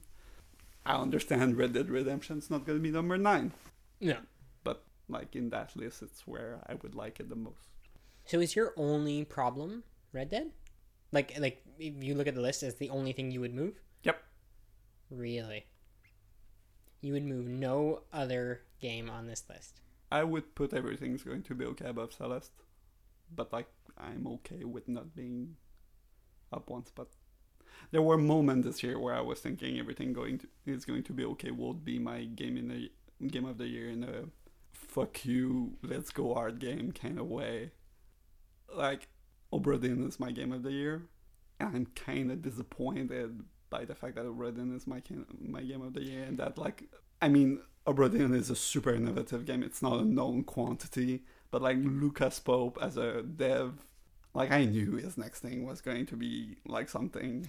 It's funny, I know exactly what you mean. In fact, one of the only things I've written down about it is that like I think I have more passion for Red Dead Redemption because Red Dead Redemption needs to be defended because there are things wrong with it. Yeah, Return of the Obra completely speaks for itself. yeah, It just sort of is the best game of the year yeah. I don't it. need to say anything about it. It just it's like plain as day. Like there's nothing. And also, like, we've seen the list from the big side, and most of the big side as as it on their list. It's not their number one, but like, it's a game that got its due and it sold well. It's like 98% positive on Steam, and like the negative review are just people that are like the art style's disgusting and they're dumb and whatever. Like, Yeah, yeah. It- I- I- it's weird as like a critic because it just feels like yeah, obviously it's this one. yeah, nobody. nothing, nothing game. comes close to. Mark it. Brown made a video where it was I'm not gonna say what my favorite game of the year is, but the most interesting is Obra And at the end of the video, he say, "Yeah, well, whatever. It's the best game of the year." Like you, stupid. Yeah, obviously, like uh, yeah, and, and, and it's uh, Obviously, it's the best game of the year. Uh, but like we could see it. Like even when I played the demo, I don't know, like three or four years Yeah. ago, like you knew this game was going to be special, which it's not too like rob of the work that Lucas Pope did because you could mess it up at like so many corner. And I have like a few issues with it that are very minor in the, the the grand scheme of things, but like whatever, it's the best game of the year. I even love and we talked about this, but like I love the the way it doesn't shy away from like the racism of its era and stuff. That Yeah. like and it expects you like you have to play into it No, for sure. because that era would have it so obviously people are put everybody's put into categories yeah. because that's the way things were done in 1810 or whenever the game was set. I'm gonna say something very stupid that I realized I was very stupid for doing. I was like, of course, I'm gonna be racist because that's how it works. Until I got to the Frenchman, and like the Frenchman has a striped shirt, like Frenchmen are supposed to have. I was like, wait a minute. As a French person, uh, I was like, yeah, that's fucked That's funny. all the racism in this game is, is fucked. Uh, but like it's uh, it's a good way to explain that stuff systematically, like with the system of the game, without hammering a point. It has a point, but like without like being very obvious about it. It's just how the system works make you realize that stuff. And I, I love that it's um despite being a game all about it's literally a game about death. It's basically fun.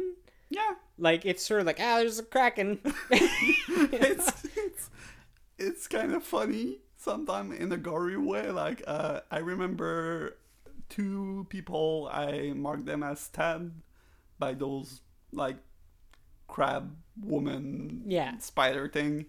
Uh they weren't stabbed, they were beheaded. and like just having this realization, oh, the head is not on the body. on the body anymore was like this very funny moment for Yeah. me. And uh, I don't know, like there's so many moments in this game, and it's funny because like I I look at the forum and um, see how some people realize some stuff, and I never catch some of the hints in this game. Uh, like I got some character just by process of elimination, just by knowing, okay, well, it has to be this person, but like every one of the characters seems to have at least one hint that you can find that like pinpoints them. I think that's very interesting. Whereas I see people struggling to get other character where I get, well, he has a tattoo that you can like see on his arm and like it lets you spot them if you see them at another point. So it's cool that like it creates those situations where you will have multiple solution, not because like the dev thought of multiple solution, like it meant to like the dev totally thought of all the solution possible. It's just it happens organically. Yeah. And it's new. Yeah. It's just new. Like it's, just there's no other game like it ever Yeah. before. It's ah, fantastic. My problem is that I could live with this list, but I do feel like I should just turn the screw a little bit, a little bit further on this Red Dead Redemption I thing. still have some issues with it that I didn't voice. Which ones? I think the, the the shooting stuff is like at this point is inexcusable. Like how much killing there is in this game.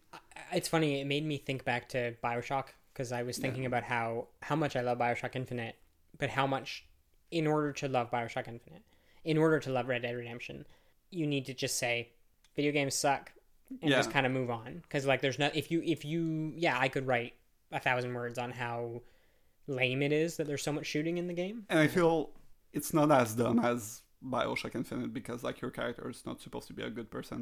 Like Yeah, it's fine that like you're shooting cops, I don't care.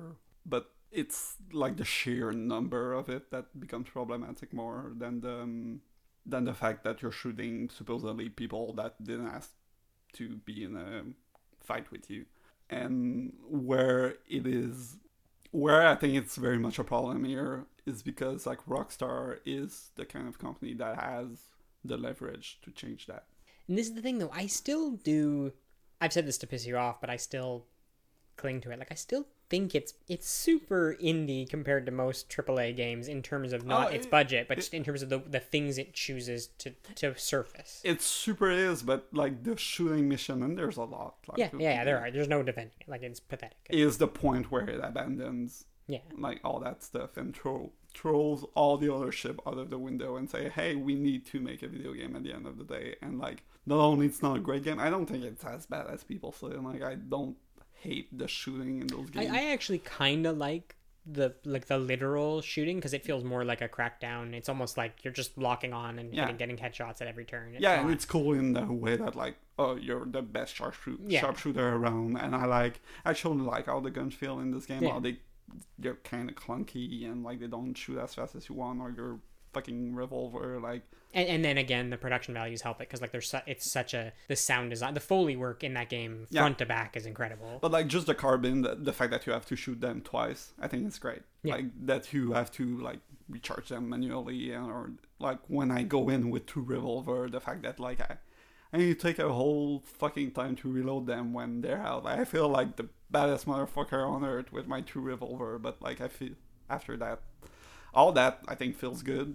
Obviously, the movement doesn't feel great for the combat, but it's not game breaking. It's very much thematically with the game and with how it plays the realist card. I just cannot excuse them once more. Like I feel like Rockstar is the company that has the money to make a game, not where you're not gonna shoot people, but where you're gonna shoot 90 people instead of 500. Like i think i think in a weird way there is it's like i don't disagree and yet and yet at the same time i feel like they did make a big stab at doing something a little bit more reserved and and adult in that way. Like it really does it does applaud the small moments in a way that like a lot of AAA games don't. And I think it, it's disappointing that like obviously their next game is going to be Grand Theft Auto 6 right And Yeah. then that that game's not going to have the stuff I love about Red Dead. I don't think anyway, and I don't see how they would because it's not a cowboy game. But- like but it's like- not going to be sit down and have eggs and bacon for breakfast and then go back out on the world. Like it's not going to be. Maybe I'm wrong. I would assume it's not going to be small and thoughtful the way Red Dead can be when it chooses to be. It might have, it might not be, I don't know. But like, there's still some stuff about like GTA 5 is a PS3 era game, and I think like they would surface me GTA 5 this year, and I would have thought it was a bad game, and I liked that game at the time, and you put that in my face a lot this year because I told you I didn't. like Because. I really don't think Red Dead 1 or GTA 5 hold a candle. I think Red Dead game. 1 is a better game all around than the Red Dead 2 by far. The story is not as good. I think the story is better. It's not. I think the arc and the epilogue, like the epilogue in Red Dead Redemption 1 means something. The epilogue in this game means nothing. So I- I I'm not done the epilogue in this, but I'm a little like the Like- epilogue feels like uh It's just gonna go by. yeah like, it, it feels like connective tissue Yeah. in a way that I don't really care about. Like I cared about Arthur. yeah, it ends. You have your house, and you have the credit playing, and on the credit you see that like the the, the policemen and the officer that are gonna get John in the Mhm. first game are like trying to rope him, basically. Yeah. I don't know if you did the build a house moment. I Not think yet. you- you're gonna like that. That's your kind of stuff. Like it's a quick time event. There's no there's no playing. You're just press. I, I might be in that mission on suspend right now. Okay, you're you're gonna like that. Whereas like the epilogue of the first game is all about like the cycle of violence repeating, and I felt that was meaningful in a way like this game never gets to be because at the end of the day, like the redemption of Arthur Morgan is giving a chance to John to get away from it, but then it casts a shadow on the whole game because you know what's going to happen to John, and it's the cycle of violence repeating at the end of the at the end of Red Dead Redemption One. So like, it, it, I I didn't see. I I find John in Red Dead Two not a wildly interesting character. no, he's not.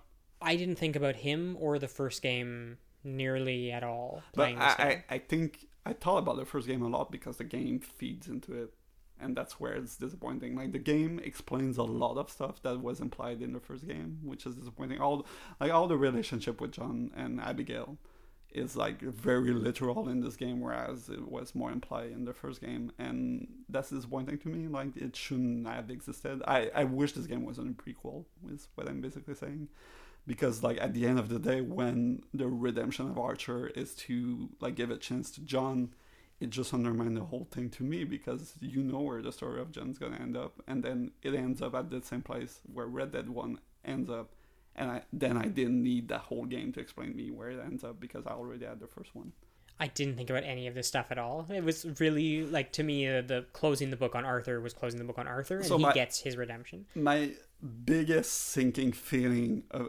in this game was when they announced it, and they announced it was a prequel. I was like, you cannot repeat that thing. And my biggest sinking feeling was in chapter six when I realized they were about to do exactly. They don't repeat that. No, but where they were about to do exactly what I didn't want them to do, which was to feed in the first game and let the game go to be the first game. Oh, well. And like, But for- to, but to me, like if the epilogue doesn't exist in this game, it doesn't take away from. Uh, no, uh, for me, would it, it's the same problem. Like, it- it's really that the redemption of Arthur is giving John a chance. That like, But it's not just Arthur. There's a lot of people he helped at the end of that game. yeah, sure, but like, John is him the main one. It's him being a villain and then coming face to face with death, and and and this is why I bring up the religion thing too, because he also like he's smart enough to know that he's a bad guy, but he's not smart enough to like put it all together that like this is not gonna save him. You know, like it's and and I guess it's funny because I think it, a lot of the stuff does repeat from Red Dead One, but I think it's so much more interesting. Like John being a not smart simpleton is one of the things I really liked in the first Red Dead, but it's done so much better in Red Dead 2. I feel, as I said, on a technical level, it's much better in this game, and I agree. Like the writing, top down, the writing is better in this game than it is in Red Dead One. I just think the arc of the first one on a thematic level is more interesting than this one. There, there's nothing that tops John getting gunned down. yeah, that's it. Dead Well, well, and there's nothing like I. I really do think the epilogue in the first game is important for what it means about of violence. I'm gonna repeat it like forever. I don't think there's anything. I I, I agree with you that like killing uh, Arthur with TB. Uh, if you play as a bad person, you get shot down, but uh, you still get the TB, so it still plays. Like you get shot down because you decide that you're ready to die anyway. Whatever. Like that's a good way to kill, like a non-dramatic way to kill your character. That's interesting. So like on an individual level, I agree that the plot points are kind of better, but like the whole story as a whole, I just see as a whole lot of nothing. It just means not much to me. He's so well performed. It's incredible. Like Yeah, it's- I'm so uh, connected to that character. Yeah, Like I didn't um like I didn't get teary eyed finishing up Red Dead 2. Like it didn't hit me that way. I mean No. I actually maybe I kind of did when his horse got gunned down and he just says thank you. Like I was a little bit uh, emotional about that, but but I was so invested. Like I and, and not just invested like oh I put in this much time. Like I was really committed to the character. I really love that character a lot. But that's me. yeah. On the other hand, I was from the get-go. It's gonna end there. I was surprised for the TB thing. I think it's probably the best surprise I have about that game. Um, I even love when you go to um, Guarma. Like, there's a couple. That's the first time you. He does start to cough a little bit more. yeah, well, Like he get like it's just the tiniest little bit, and it ne- it doesn't like zoom the camera in on him, and he does a cough. Like it's just Dutch is there, and he's going on about their next big score, and he just you can just see he's starting to get a little bit. yeah, I didn't and- guess it, but at that point, I was like, "Oh, you're gonna get sick from uh, being there." Basically, like you're gonna Or get something. this hill. Uh, you're you're go- you're gonna get back and be healed. Basically, was what I was thinking, but I didn't think it was was going to kill you. Mhm. I didn't guess I would end, but like I, the installation was there. That's it. Like I just don't like the arc of the game uh, for multiple reasons, uh, and the realization that it was going exactly where I thought it would be going was like super disappointing to me. It's such a good game. Nah, I've never sat at a bar in a video game before. I sat at like those Mass Effect bar and drank uh, alcohol through my helmet. Yeah, yeah. You always see the options. Yeah, I never did it. I did it once in uh, Mass Effect just to see how getting drunk would happen and how funny it is, and that's it. Oh yeah, for me it wasn't even the getting drunk. Like I just ordered one. 'cause He doesn't want to get too drunk. Yeah, He's no, been too sure. drunk before. I Um, love in that game every time you go into a saloon, and this is the stuff I love in this game is that you go you go up to the double doors, and the camera just swoops and zooms in just a little bit before he pushes the doors open. It's so scripted. well, presumes. yeah. Yeah. I would put Red Dead, Red Dead Redemption higher, but um, I wouldn't. I would also put Paratopic above Everything is Going to Be Okay. But uh, I can certainly live with this list. I could go moving Paratopic if we don't move Red Dead. Like in that, we could put Paratopic above above everything's going to be okay, but like Red Dead take the spot of Paratopic and everything's going to be okay still over Red Dead. I kind of want to have this victory that this free itch.io game is a better game. Uh, I, I okay, let, let's let's not touch it. like I don't Red Dead needs to be higher than six. It needs to be a top five. Okay. I'm okay with it at number five. It's I told myself this was the IS I was going to go before coming here. Just going to our opponent still on the is going to be okay thing. I I do really think it's a better game than Red Dead for me. I understand it's not the case for you. Like I'm not just doing this to be snide or a little asshole about it. But like I do like the fact that small stuff can compete with high budget game. I mean, Red Dead's the best AAA game of the year, so you know, it's a it's an impressive achievement. Uh, I mean, it, I also love that or two other AAA with big air aircraft game are not. They're, they're not. It's funny, yeah. They're- Hitman and Vampyr are not what I would call AAA. No, like and then like they both look kind of cheap in spots. Yeah. Like Hitman One didn't. Hitman One looked like a full. no, like Yeah. Square Enix put all their money behind it, and that's why it failed basically because it didn't sell well. Hitman Two is not selling either, and that's a fucking crying shame. But whatever. Uh, do you have any other thoughts and feelings about any of these games that you feel like need to be shared with the world?